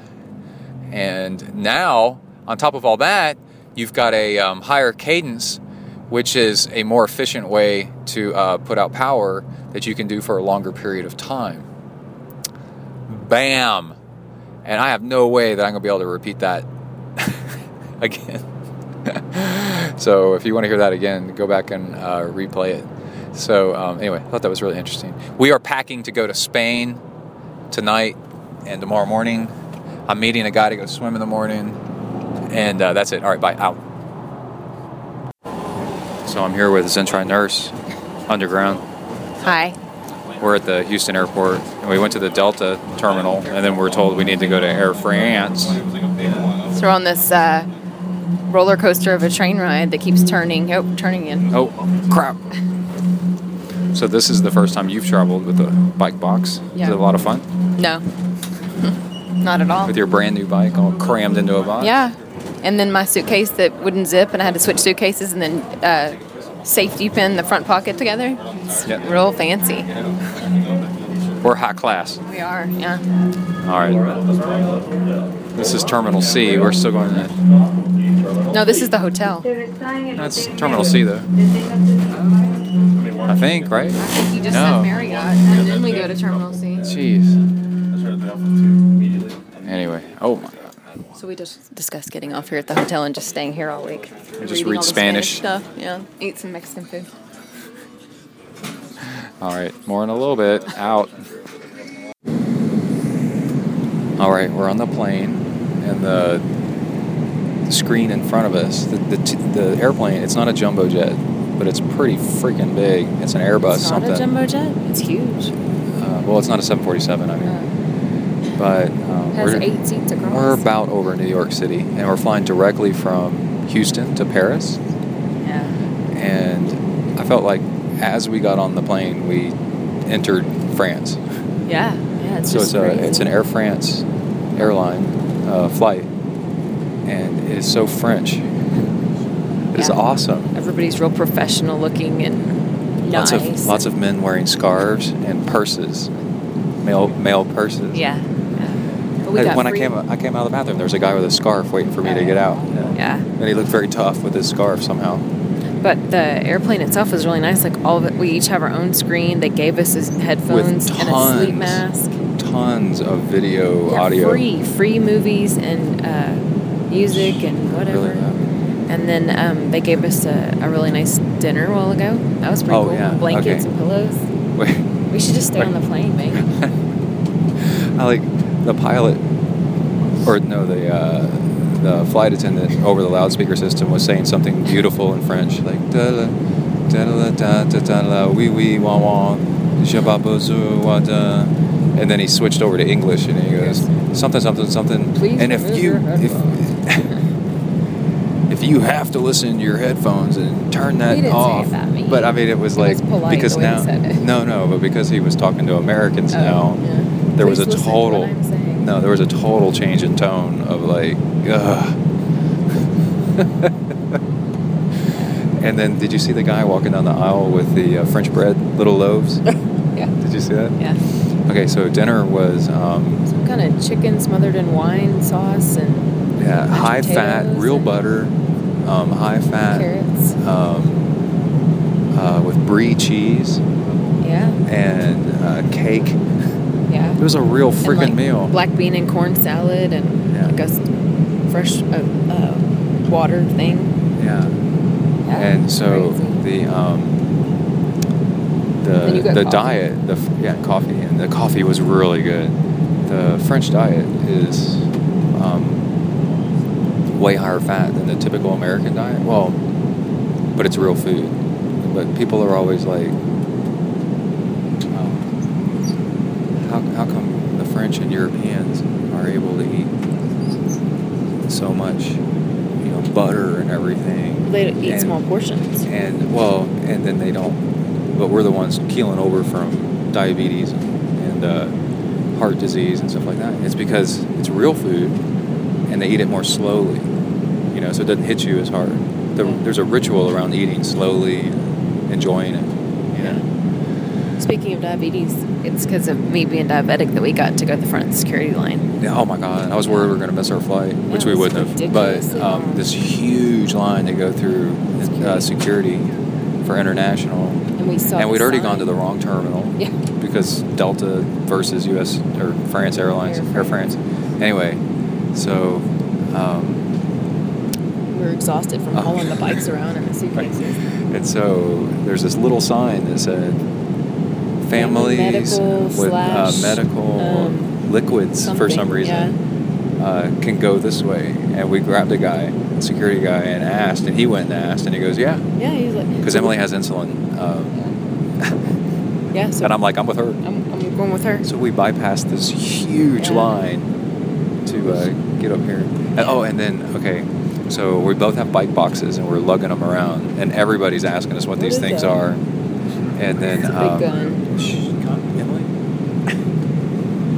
Rico carried. Anyway, the um, oh, the fun. When we got to the the counter for Air France, it was obviously a French guy that was standing. that was my first interaction with a real French person, like in his own environment. Yeah. You know, and he looked at me, and then he looked at the bike box, and he made a face like of, kind of like the kind of just Distaste. disgust. Yeah, disgust Yeah. kind of in it. Yeah. And he pointed with his hand, with his finger kind of downturned, and he goes.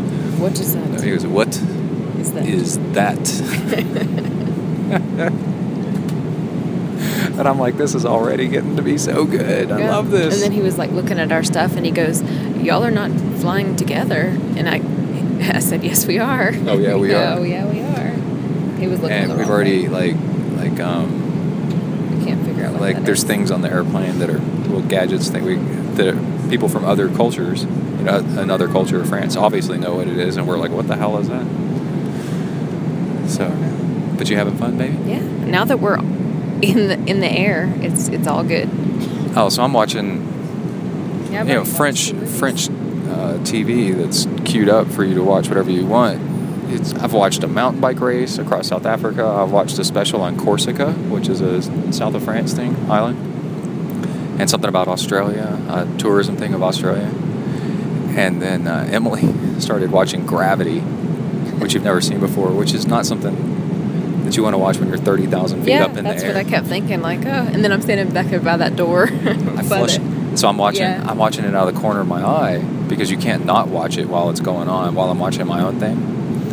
And uh, so I, I, I got the impact a little bit too. And then I go to the, I, I uh, get up to go to the bathroom, and I go to pee, and then I'm standing up and I flush the toilet, and the air pressure everything. drop made everything fly around inside the um, the bathroom for a second. It made the toilet paper fly. Did you Oh, did you notice that? notice that. It made it go and like whip around, Right, and I was like, "Holy shit! I'm falling out of space into the into the ocean." Well, yeah. I was- So while I was standing there waiting forever, you know, I was right by that big door back there, and I was like looking at it, going, "Oh my god, what if that like opened right now and we get sucked out, just like on the movie?" But it was a really good movie. I can see why. Oh, it's really good. The whole thing from the beginning was just like hard. I don't like those kind of movies, Yeah. no. Well, I wanted to see it because I mean, it's supposed to have been. Really, I don't like it where it just never stops. Yeah. I like more. Um, Well, now I'm watching relaxed. a comedy. Yeah, We're the Millers, where Jennifer Aniston's is the stripper. Yeah, I noticed Yeah. that too. Yeah, I know. I Well, pointed it out. You to pointed it out to me. All right. Okay, So so uh, we left the ground at six. yeah. Hopefully, we're And not going to miss our flight, our connecting flight. Okay, so they talk in French first, and to me, it just sounds like somebody juggling marbles in their mouth. But it sounds pretty. I can't even understand what he's saying when he's talking English. Yeah. I'm trying to remember what any really French that I know. Merci for thank you. Au revoir. What's that? Is that hello? Over there. Bonjour is Bonjour. goodbye. Is it au revoir? Is that hello? Or hello. I don't know. I don't know. Anyway. And then um, bon is good. Merci. Um, I can't remember. There was something else that. Uh, I know Spanish all right to get around. So when we get to Spain, I'll be a little bit better off. okay. And um, actually, I can read, like in a brochure or something like that, I can read enough words in Spanish to um, make kind of sense of what they're talking about. But that's different than like somebody speaking it at you at a million miles an hour with like a machine gun. Like I can't understand it. Yeah. when it gets going really fast. But anyway, we're gonna land in Paris. What time? I think it's like 9:25 and then our flight leaves at like 10:25 or something in like the that. morning yeah but you know we have all the weird time changes so I don't know how that calculates and then we arrive so, at 1 one-ish. Um, before we left, I downloaded like five audiobooks to my iPhone, so I'm going to listen to those. And uh, and I've got just regular books, like the old got, school books. I don't know what those are. What, are, what do they look they like? They have pa- their paper, and you turn the pages. Oh, and, you read and I wrote a chapter of my book with Tawnee, um, the Surfer's Guide to Triathlon. Yeah, that's good. Which I'm really excited about. Well, until But- it actually happens, you know, it's all Yeah. fun. But um, I was writing my section about the bike, and uh, she writes a section uh, about the same thing, but her perspective. So we have two people. Uh, we there really is a, a little bit of a generation gap. I'm 10 years older than she is, at least, maybe 12. And she's female. I'm male. She's West Coast. I'm Third Coast. a Gulf Coast surfer. Yeah, but we live there, and um, and I'm a long-time triathlete, and and uh, and a um, short time surfer. But I discovered surfing when I was older and fell in love with it immediately. And she grew up surfing, and then discovered triathlon. So, Cool. but surfing led me to triathlon. So, so anyway, it's gonna be a cool book. All right. I'm ready to watch my movie again. Okay.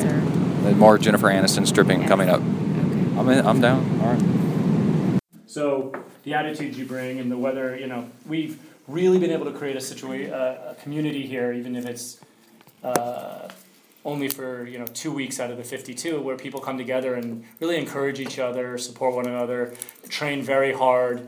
Um, for some people, this is going to be a launch board to a really great season. For other people, this is in of itself is an incredible. Uh, this is the goal of the season. For some people, for most people though, it's probably going to be both, and you're going to have to really you're going to be tired. You're going to be there's going to be t- down moments, and it's hopefully the Andalusian landscape will inspire you to to find you know something a little de- uh, special, a little deeper.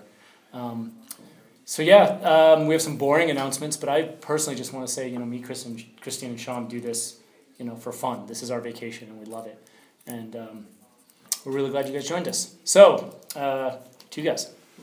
Cheers to SLB 16.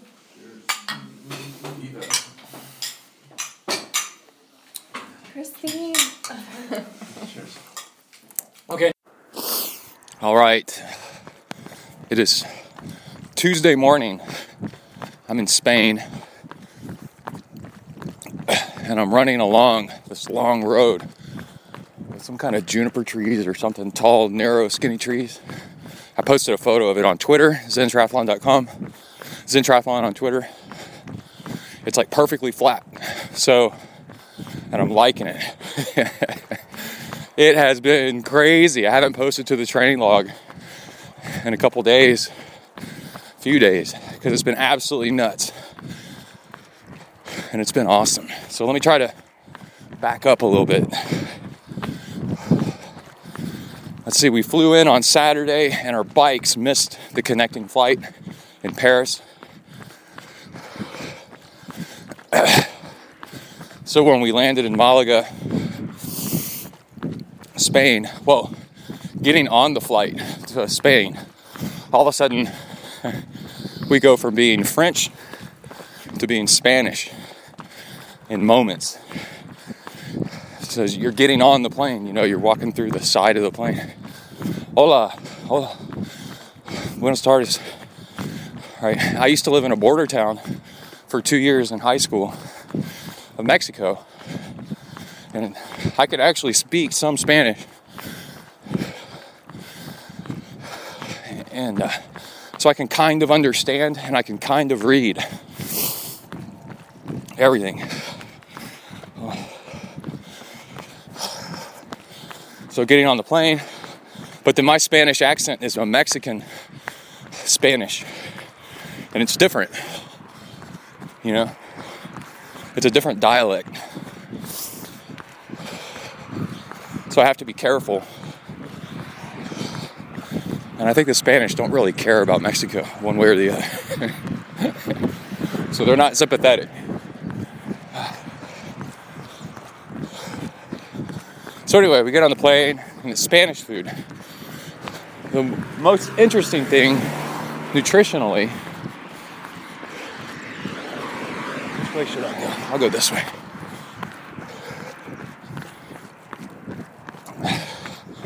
Is European food is so much more whole food and slower to make.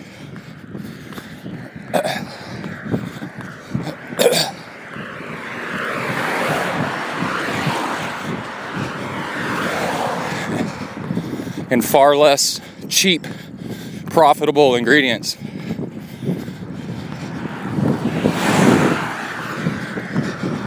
Hold on, I'm running into the wind. I'm gonna record again when I'm not running into the wind. Unless y'all can hear me, you can probably hear me. It kind of comes and goes. And then a whole lot more whole fat, whole grain. It's like food from the 50s. and it's so good.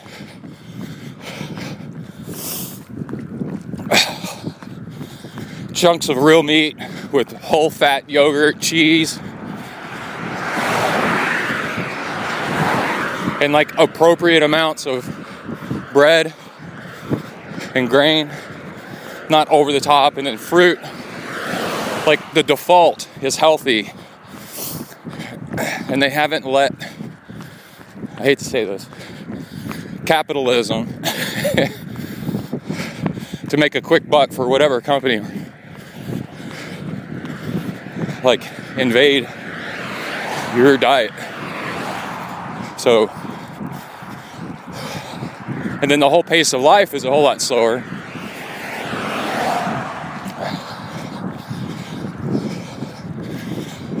So you're actually able to make healthy choices for food. So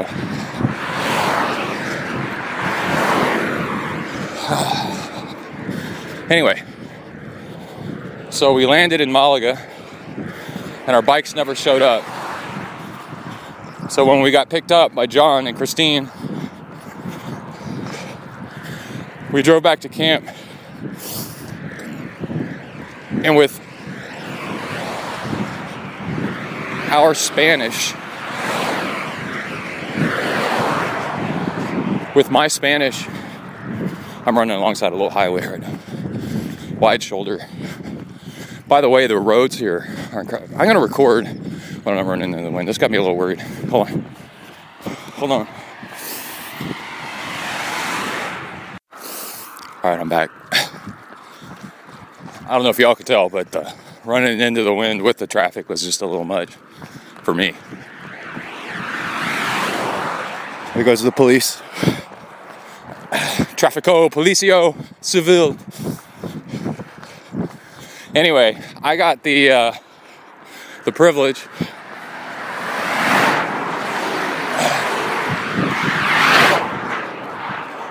of being in being in a foreign country and needing help and not speaking the language. and I'm glad I wasn't in China or something. Because there was a girl in front of us that was Chinese and she was trying to find her lost luggage, and that was hopeless.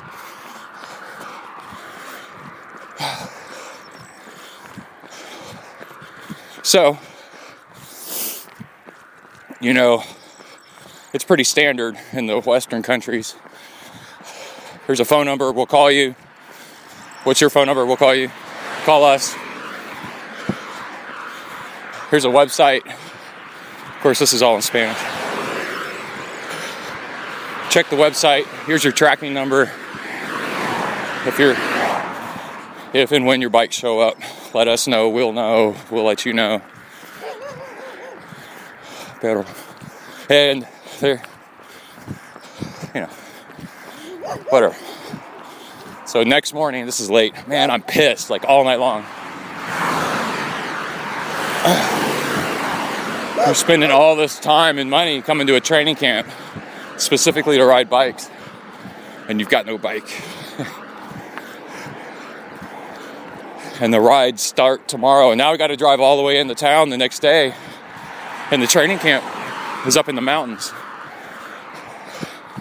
So we got to drive all the way into town, down by the coast, hoping that our um, that our bikes have showed up. So early in the morning over the internet, check the website and translating all the Spanish.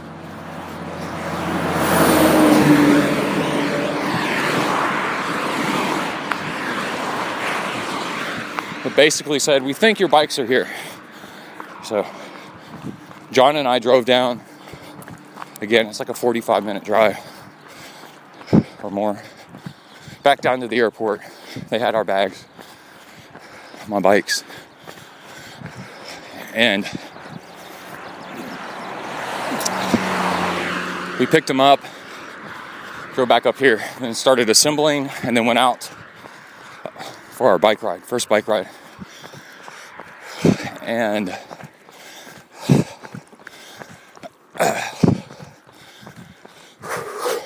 the feeling I got when I translated the website into, hey, we've got your bikes, was this, ah, so nice. Even though we didn't have them yet,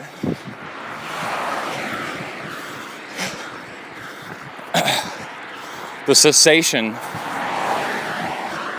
the cessation of not knowing feels so good. At least we know where they are, you know?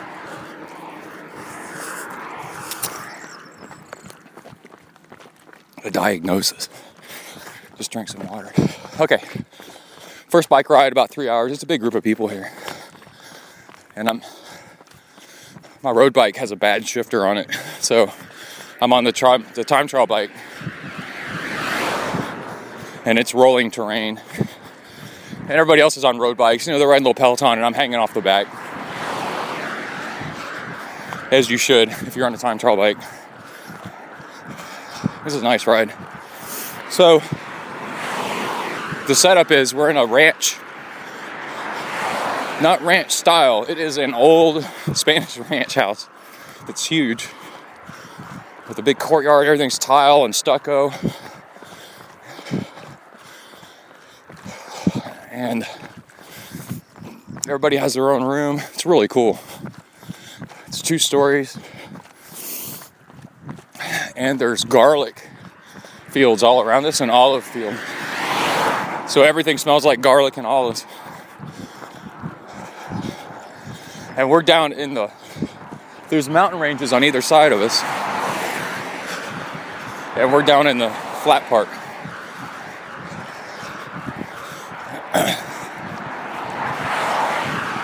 So you can do what I'm doing this morning and walk out the house and go for a flat run and just run. but when you get on your bike, you can pedal 15 minutes, 10 minutes, and be in hills and mountains. So yesterday's, yesterday's no, Sunday's uh, intro ride was three hours, A and B group. A group leaves first, they're the slow group and B group leaves later. Eventually catches the A group.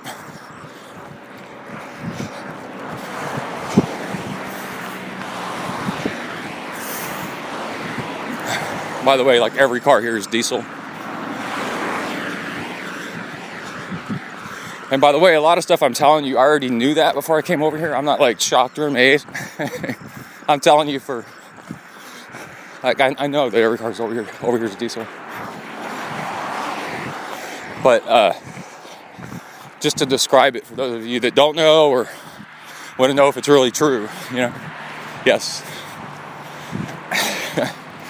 Anyway, so it's like yes, I know the pace of life over here is much much slower.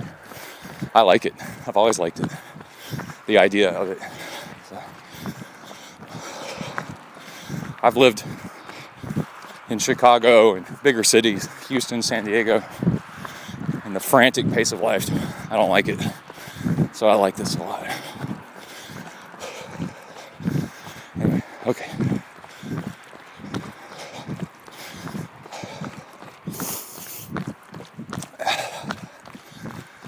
And that ride, the intro ride, was pretty flat with little hills. Oh, it had a couple of hills. Well, it had one hill that was nice.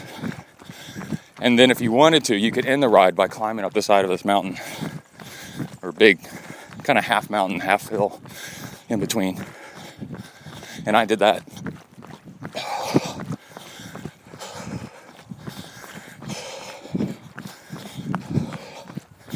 So we have people here from California, Philadelphia, Minnesota, Texas, me, Emily, New York. We have cyclists, triathletes, duathletes, and a runner who's biking just a little bit. I'll tell you more about Eugene in a second because it's an interesting story. So,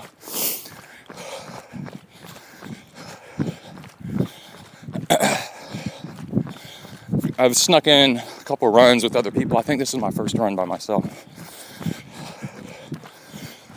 Running pretty much every day, about an hour or so.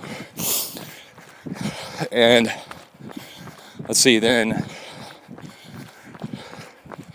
yeah, Sunday was a three hour ride and a one hour run. So that was four hours.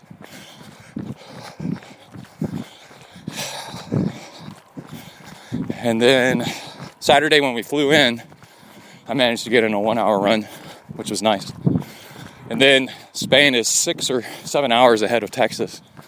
So you try to stay up late as long as you can and then crash. And then when you wake up, it's Spanish morning. So you've timed it. And I managed to do that, so I'm fine. And so Monday, a bike ride. Take off.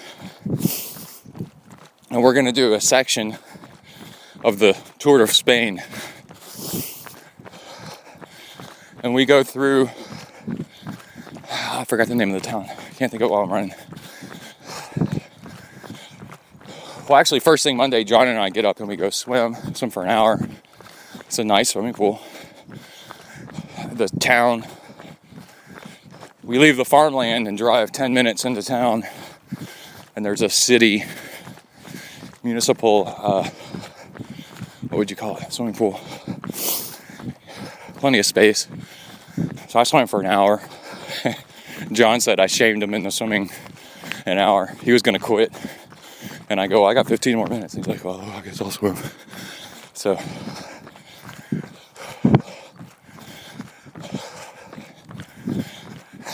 so there was the hour swim, and then I was feeling kind of off, but I didn't really tell anybody. Still jet laggy, feeling like crap.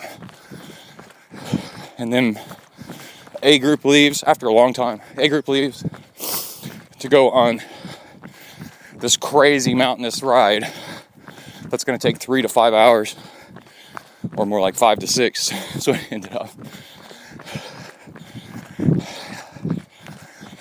They take off first. B group, faster people, hang around a little bit, and then we take off. And by the way, Saturday, Sunday, and Monday, it was the craziest freaking wind here, and they said it was really unusual. It's usually totally not like this. Hold on, I'm gonna drink some water. Take a shot of honey. Nothing honey.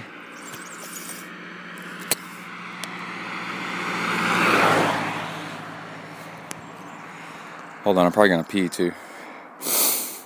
Uno momento, por favor. Uh, okay, I'm back. By the way, that reminds me. When you're upset, the last place you want to throw a temper tantrum about missing lug, missing anything or whatever, and you don't know the language, is at their airport.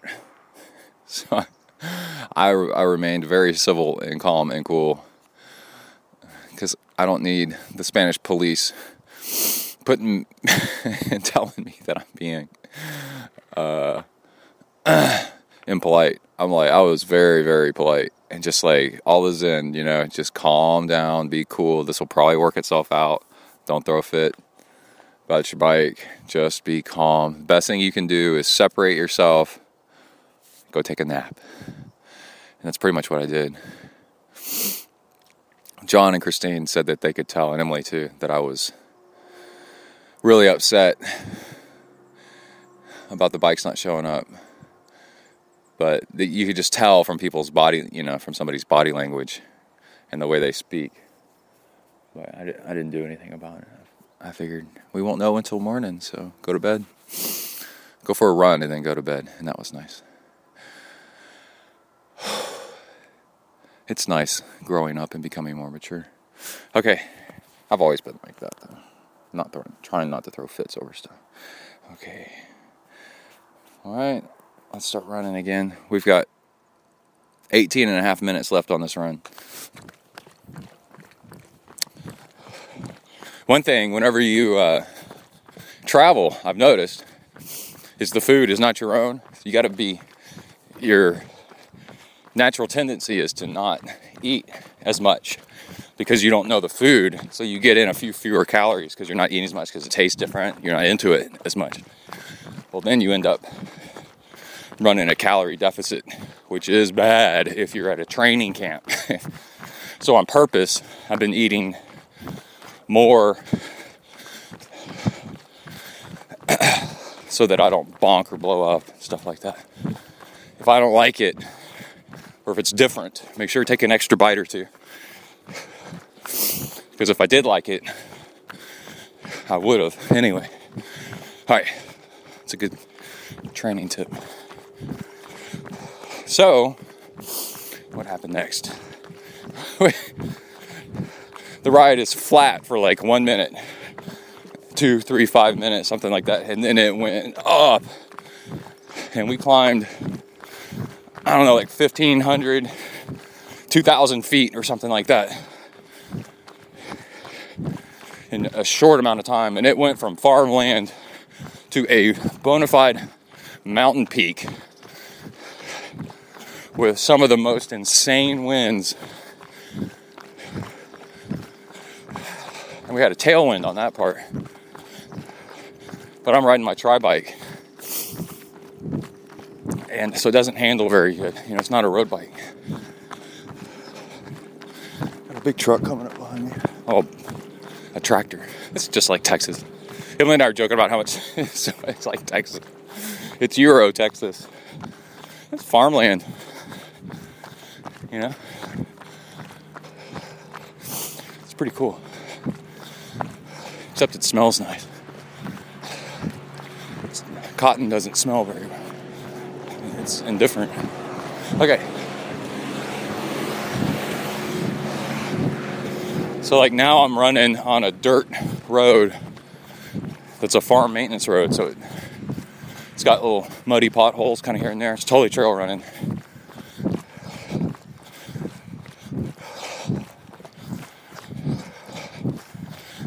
And it's running between fields, but there's old stonework and trees. It's really cool. Okay. So So I'm trying to keep up with John, who's a professional triathlete, up this mountain climb. And it's killing me. But I'm doing it. To make it to the top. Of course, then you get covered in sweat. Put on extra clothes. Start going downhill, and I started getting cold. And I could tell from that climb that's really all I needed to do today. it was an hour and a half or something like that of threshold. I mean, it was nuts. So then, coming down the other side of El Torcal, which is the name of the mountain peak, it's like 10 12% grade downhill, and I'm on a tri bike.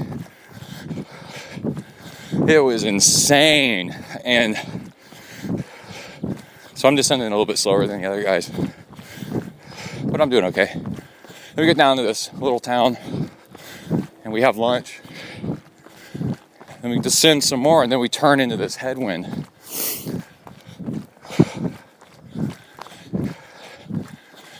And I start getting blown off my bike.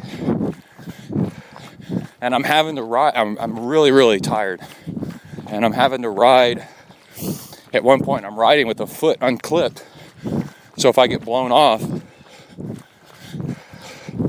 I can put my foot down. But you're talking about going up 11% grade, down 11% grade, 12% grade with extreme winds and crosswinds. And there's cliffs on the side and guardrails. And the road's narrow.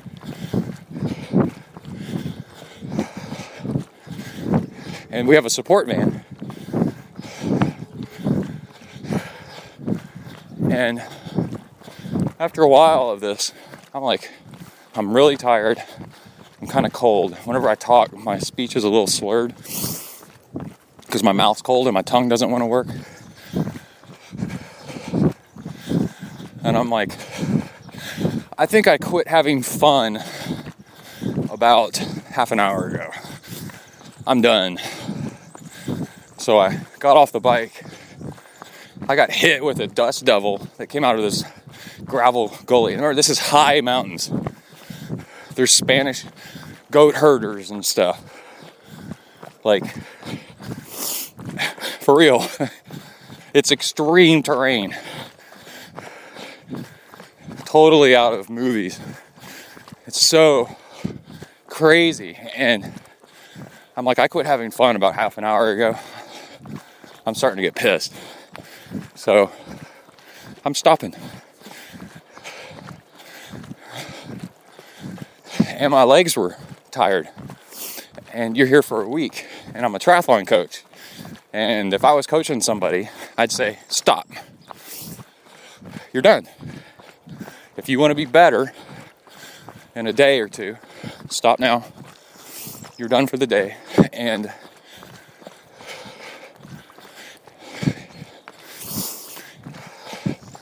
get in the van, mud, mud, mud, and then eat, and uh, come back and train some more the next day. Right? So it takes a little bit of ego control to do that. And so I did, and Emily and Christine are in the van. And uh, they picked me up and Christine and everybody else said that I don't want to talk poorly about the wind. It was very unusual for here. And there's people at this camp that have come for years and they're like, this, this was insane, the wind. And so Eugene is a runner and he's in the van as well with his bike. And they say, uh, I just ran past a uh, a guy hoeing the field, the garlic by hand. That's pretty cool. I didn't even notice him. It's quiet. And uh, yeah, I'm running with garlic on either side of me right now, within feet, like 10 feet to my left and 10 feet to my right. Huge garlic fields. Anyway,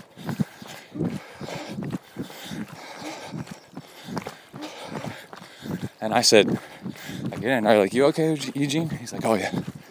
And he's a runner. He's just biking for fun. He's not like a, at all an expert cyclist.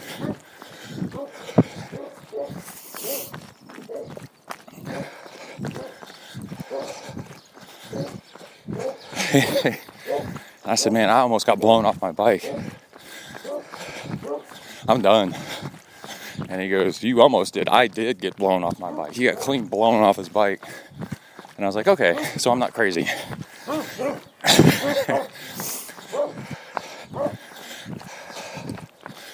and then oh, people kept going. Some people did, but we were broken apart.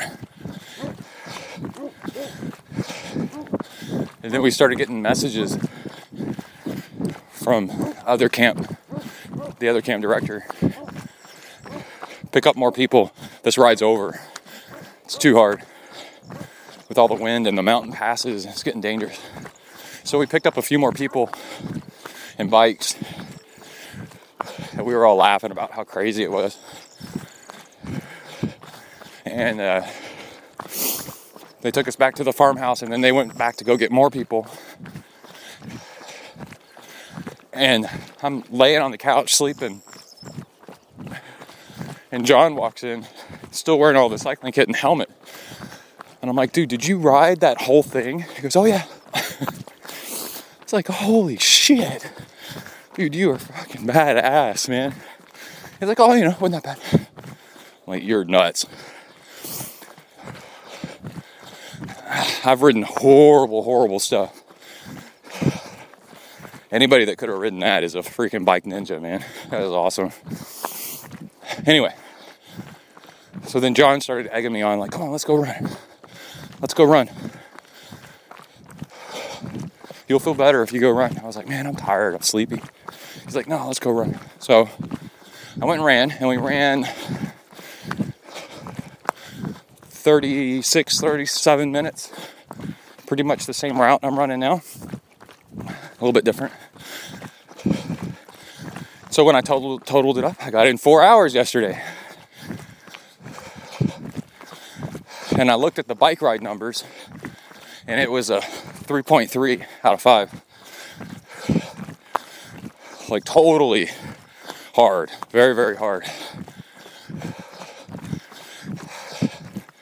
And then the funny thing was, once I got off the bike and I got in the van, I started looking around and I'm like, oh man, this is awesome. I actually get to see the countryside instead of staring at my handlebars and my front wheel on the pavement and trying not to die. And then we're climbing back up. The van's taking us back to the uh, to the farmhouse and we're climbing up the other way over El Torcal, this mountain. And I was like, I descended this on a tri bike, and they were like, Yeah, dude, you're freaking crazy. I was like, Yeah, I'm crazy. That's nuts, dude.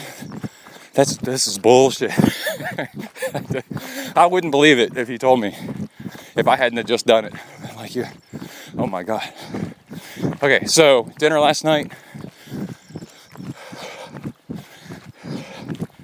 Lots of coffee, yogurt, fresh greens, lots of veggies. Oh, so good.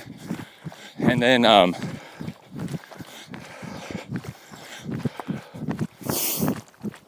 I'm definitely doing the fueling, over fueling during the workouts what you would think would be overfueling, but then having just tons of energy and uh, and then stopping eating when I'm not hungry anymore during the regular meals and snacking. And I'm getting used to the food, so I seem to be okay. And then today, three to five hour bike ride starts at around 11 So I got up kind of early when the sun came up and went for a one hour trail run. This is a very much cycling focused camp. There's no organized runs, it's organized cycling. Everything else. Here's a stream. Well, it's not a stream, it's a little canal. You can hear it. Let's not drop my phone into the water. So, old concrete and stone irrigation canals. So you start looking around the countryside. Antequera. Antequera is the name of the town. That's the mountain town we're nearest. It's a decent size. Looks like it might be a few thousand people. And, uh, oh, I'm gonna have a shot of honey. And the Moors this was a Moorish holdout for a long time, so there's an old Moorish castle. And there's a bull ring. And this is where Madonna filmed one of her videos, maybe Spanish Lullaby or something like that.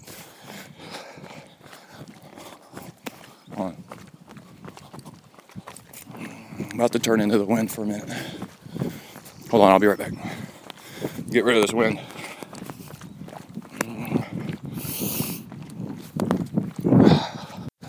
Okay. So I forgot to mention on the first big bike ride, the three hour ride, Emily did the whole thing, which was pretty rad. she goes, I'm not the slowest. There's somebody slower than me. I'm like, that's pretty cool. So, this is also way more up in the, not way, but it's more up in the mountains than I thought it was going to be. So it's a little colder, but not much than I thought it was going to be.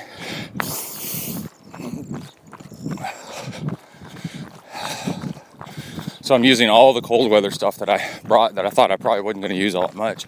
When I looked at the weather forecast before we came here, I looked at Malaga. That's on the coast. We're up in the mountains, up a thousand feet or so, where it's much cooler though, and much less wind in the forecast from here on out. I think, and better temperatures. And today's ride's not going to be mountainous. I think after yesterday, they're, they're choosing which rides to do. After yesterday's experience, today being more mellow is probably a good idea.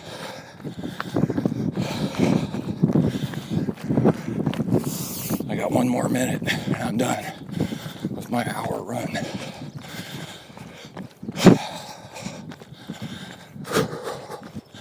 And then I'm to eat and probably shower.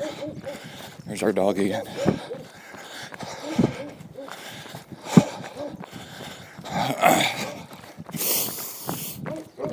And really, I guess that's about it. For now, I'll think of things. I really like it. This is really cool. The whole experience is just crazy. It's so much fun. And in very safe hands.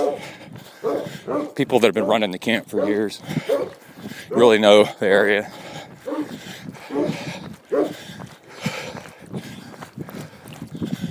And like I was saying, hey, baby, it's okay. Spain is really laid back. And we're in a rural part of Spain, so it's like really laid back. So there's no stress. Everything's really nice and casual. So it's definitely a vacation some bike riding mixed in. And I'm done with my run. I'm to walk the rest of the way to the house. Or maybe I'll run. Yeah, I got time. I think I'll run. So that's it for now. I'll catch you up with more in a little bit. Out. Okay, I'm done with my run and I'm back. Oh, here's John. Hey, dude. Hey, dude. All right, so with limited internet and such, um, I downloaded a bunch of ebooks and you know downloaded a bunch of productivity and anti-procrastination ones, which are nice, but I have some advice. I'm not one to be given advice. I'm just saying my experience is you can listen to that stuff and it gets old after a while. It's just rehashing of the same old things. One, quit being lazy and just do your stuff. Two, if you don't like what you're doing, if if you find that you're not doing what you're supposed to be doing, it's quite possible you don't like it. If you have a choice,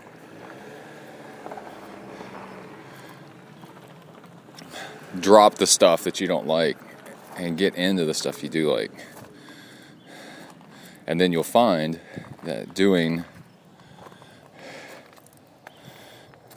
the things that you need to be doing, you'll stop procrastinating because you like them. I don't put off runs because I like running. You can learn to like something. But man, if it's not something you don't want to like, that doesn't like speak to your heart, you're just never gonna really be that into it. Like I used to not like running, but I like triathlon, so I learned to like running.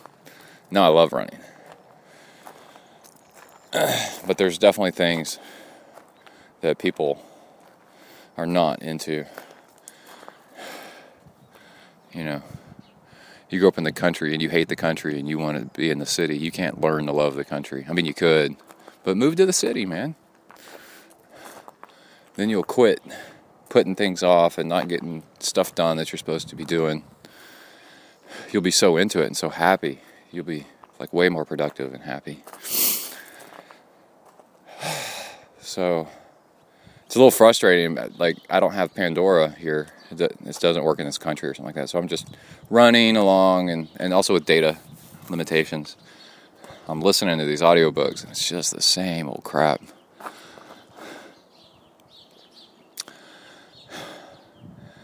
And you got to just learn to love being productive, actually, but not busy. But always asking yourself, hey, is there something I could be doing right now? And then if you learn to love that feeling, then uh, of uh, you do the Zen approach and you search your feelings, Luke, for you know, man, getting stuff done makes you feel good. Okay, so if I want to feel good, then get more stuff done and quit being lazy. It's really interesting. So it's like the Zen approach to productivity is do and then feel and then analyze.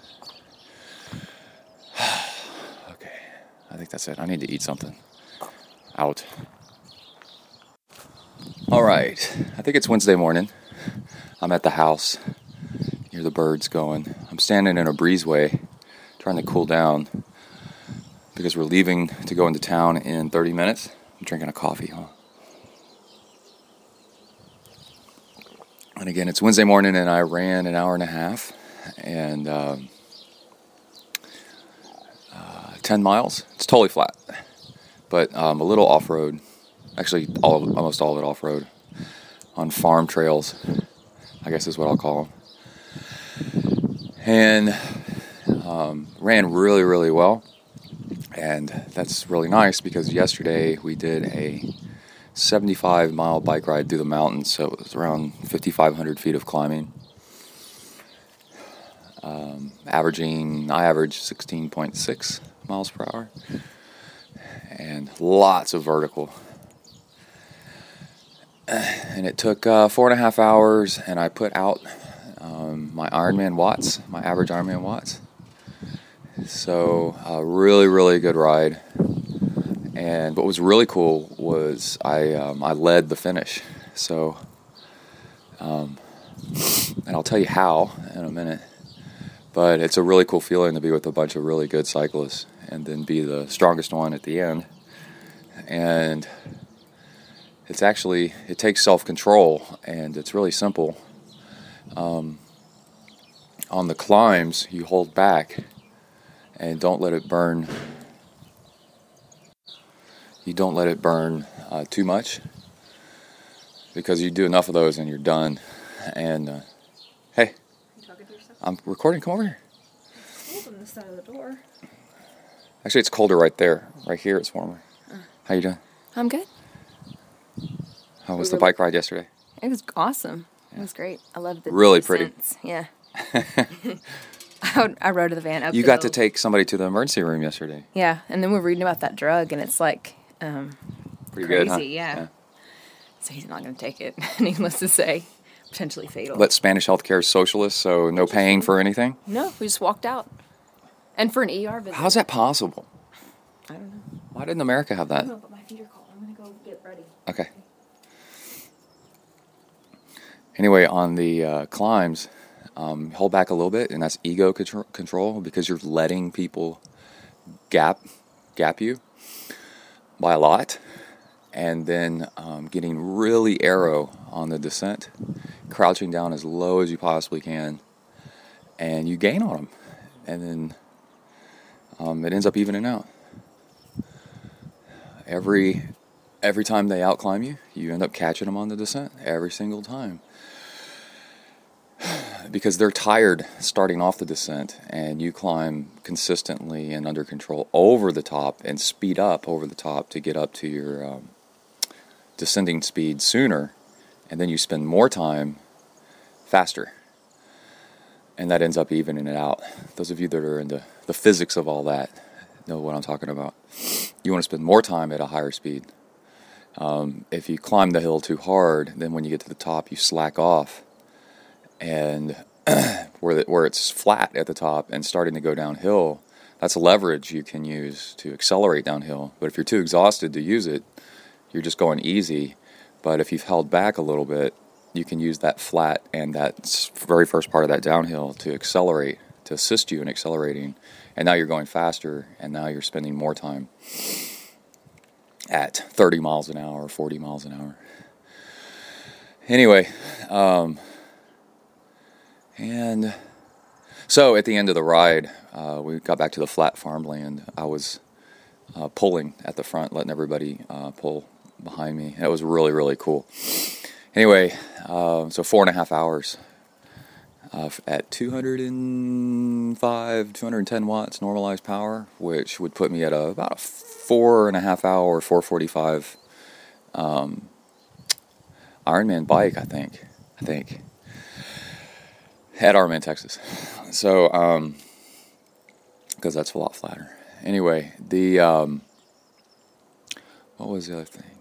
So yesterday, uh, remember I ran for an hour in the early in the morning, and then we did this four and a half hour bike ride.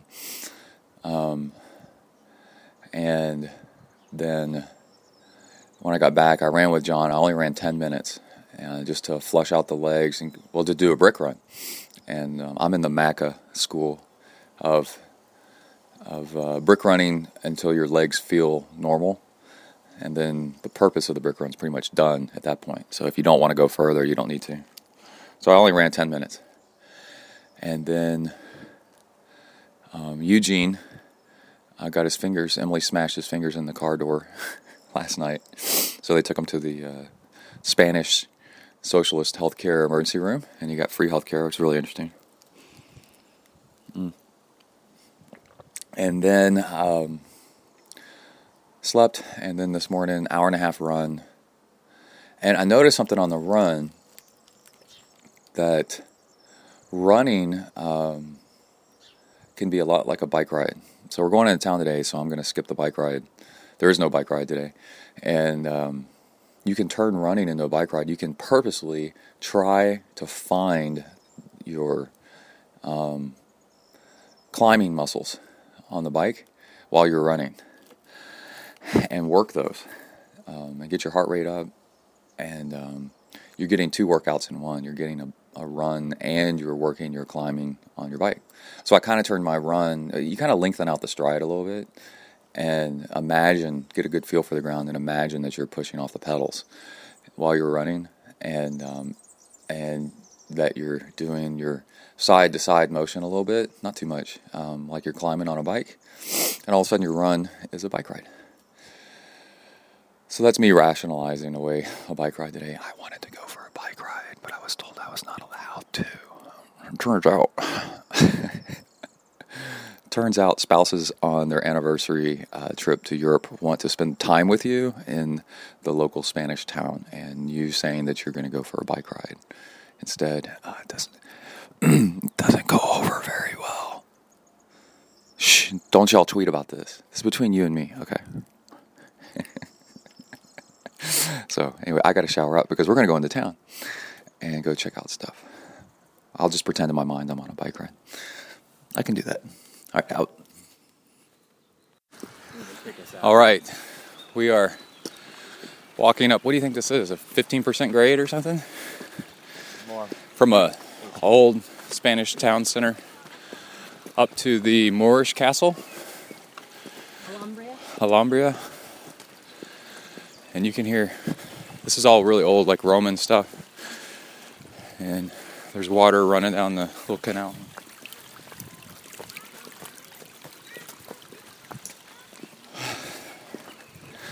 And we just ate paella. We were looking for soccer jerseys, football for Kai.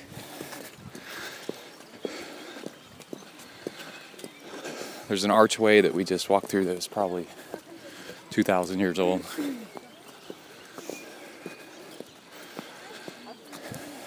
So we're trying to get up to this palace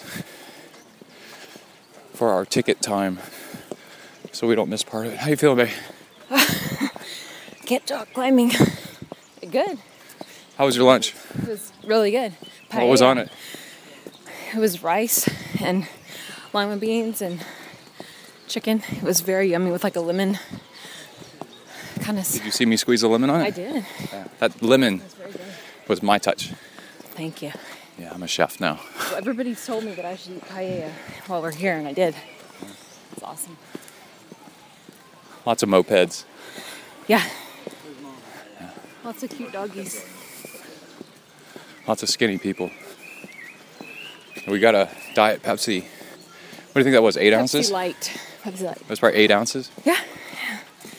You were done with it in like two seconds. Yeah. I was like, whoa, there it went. It was in a glass bottle. So, all right, we're going in in a minute. Once we get to the top. Holy crap. Ah. All right. It's like 9:30 at night. I just finished running an hour and a half. We got back from La Alguarda. La, God dang, I can't believe I can't remember the name of it. It's the coolest thing. It's this huge castle, but it's the Moors. It's Islamic.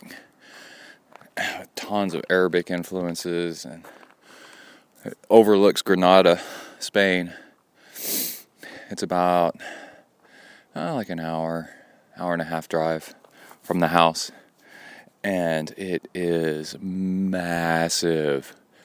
And yeah, it's way up on a on the side of a mountain, and there's a palace within the palace, and the palace that's within the palace is freaking huge and so intricate. And I couldn't quite get a idea of like when it was first built, but let's say 500 AD and then there's Roman stuff around. But anyway, um, 500 AD, uh, the Moors had it until like 1400, and then the uh, European Catholics came and took it back over.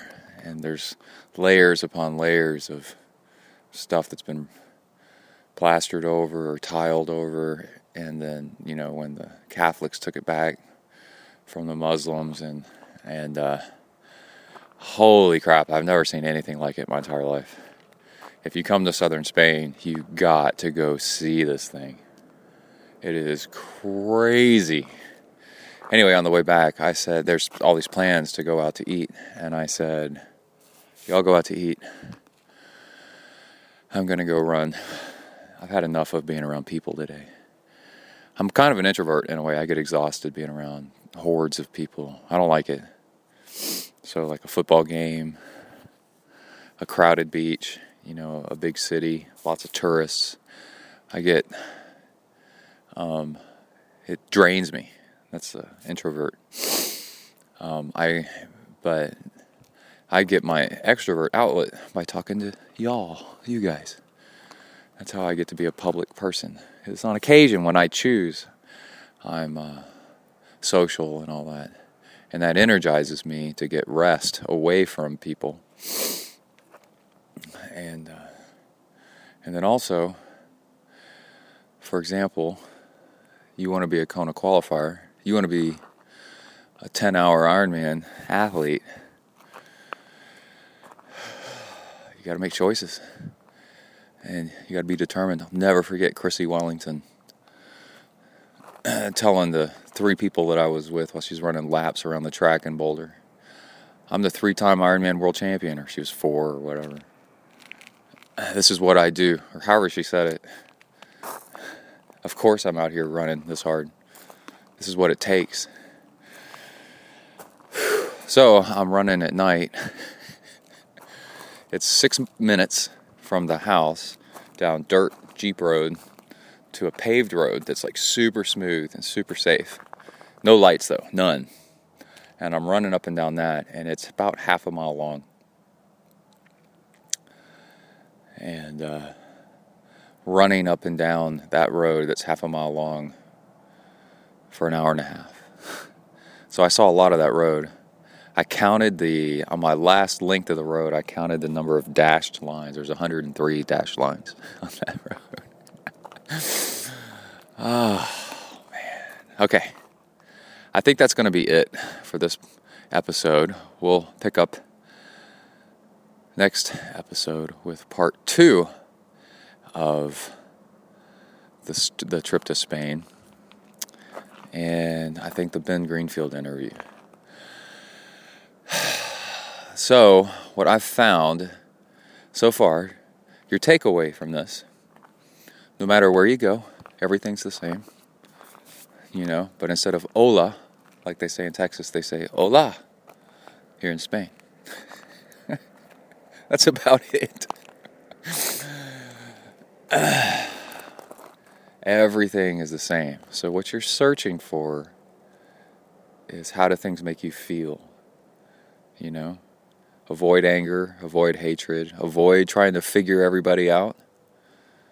Uh, search out good food, search out good feelings, search out accomplishment, self fulfillment, helping others.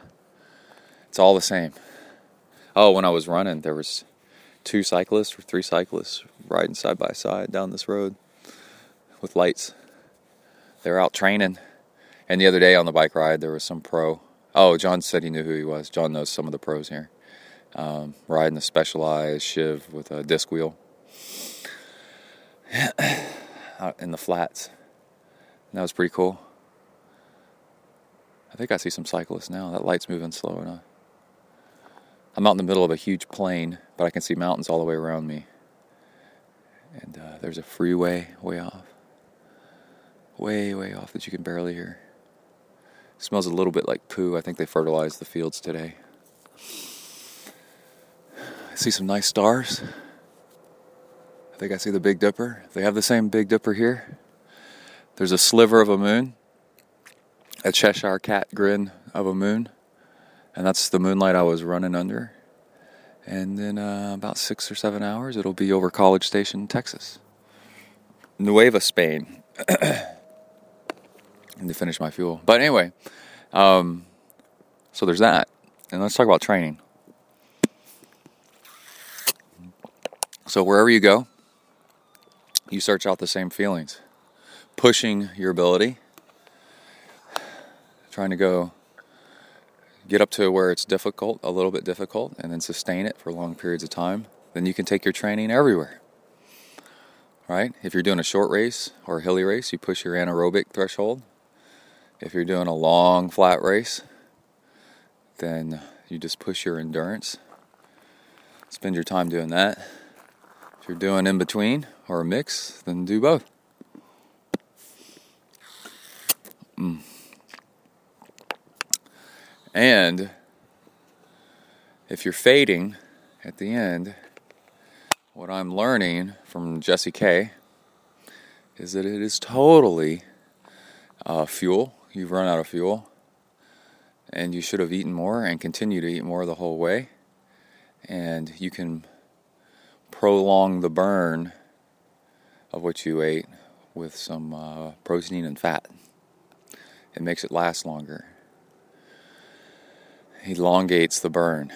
So mix that stuff in to taste with your uh, with your fuel and with your meals and you'll find that you have more power for longer and you feel better.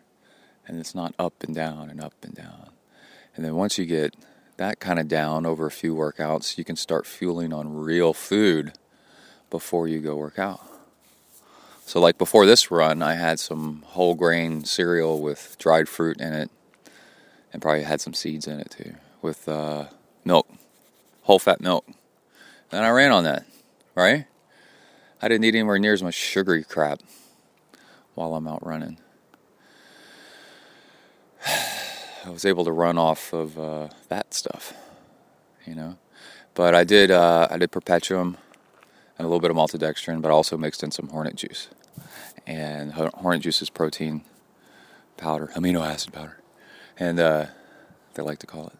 And then uh, Perpetuum has a little bit of fat, and I think it has a little bit of protein in it. Not much. Mmm. That right there was a swig of Hornet juice and Perpetuum mixed together. um, tomorrow will be Thursday. We'll be here Thursday and Friday, and then we fly back. So Thursday and Friday will will be big bike ride days up into the mountains, I believe. And so, stay tuned for that. That'll be really really cool.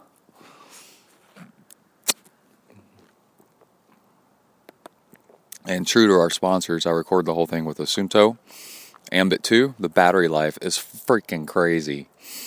Go out training all day and use like you still have 56% of your battery left. I'm talking about all day.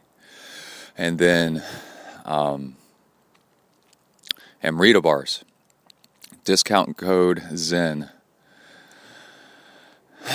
And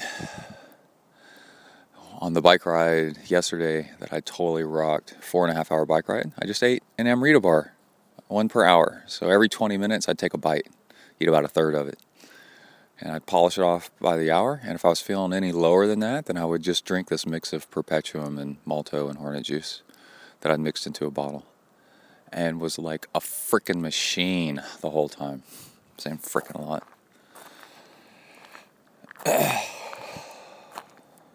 So, if you get this podcast in your ear holes, tweet back at me, Zen Triathlon. Tweet back at me how to say in proper Spanish, not not you're from United States and it's Mexican Spanish, but like if you're in Spain, how do you ask for a soccer jersey in a size for a nine-year-old boy if you're in a store? My God, we had so much trouble with that we left this one store and I said, I don't think their Spanish is the same that I learned in Spanish class. I'm like, uh, football, uh, I'm pointing at the shirts, football, uh, uh, uh Nino, uh, Nueve, Años, TNA, and like holding, you know, your hand up to your middle of your chest, alto, like tall um, then they kept the hand as like an extra large. so we're like, no, uh, pequeño, uh, pequeño niño, little boy. Anyway, that's it. Uh, y'all have a nice night. Everybody stay safe out there. Work the uphills, cruise the downhills, and aero position. Keep the rubber side down. Out.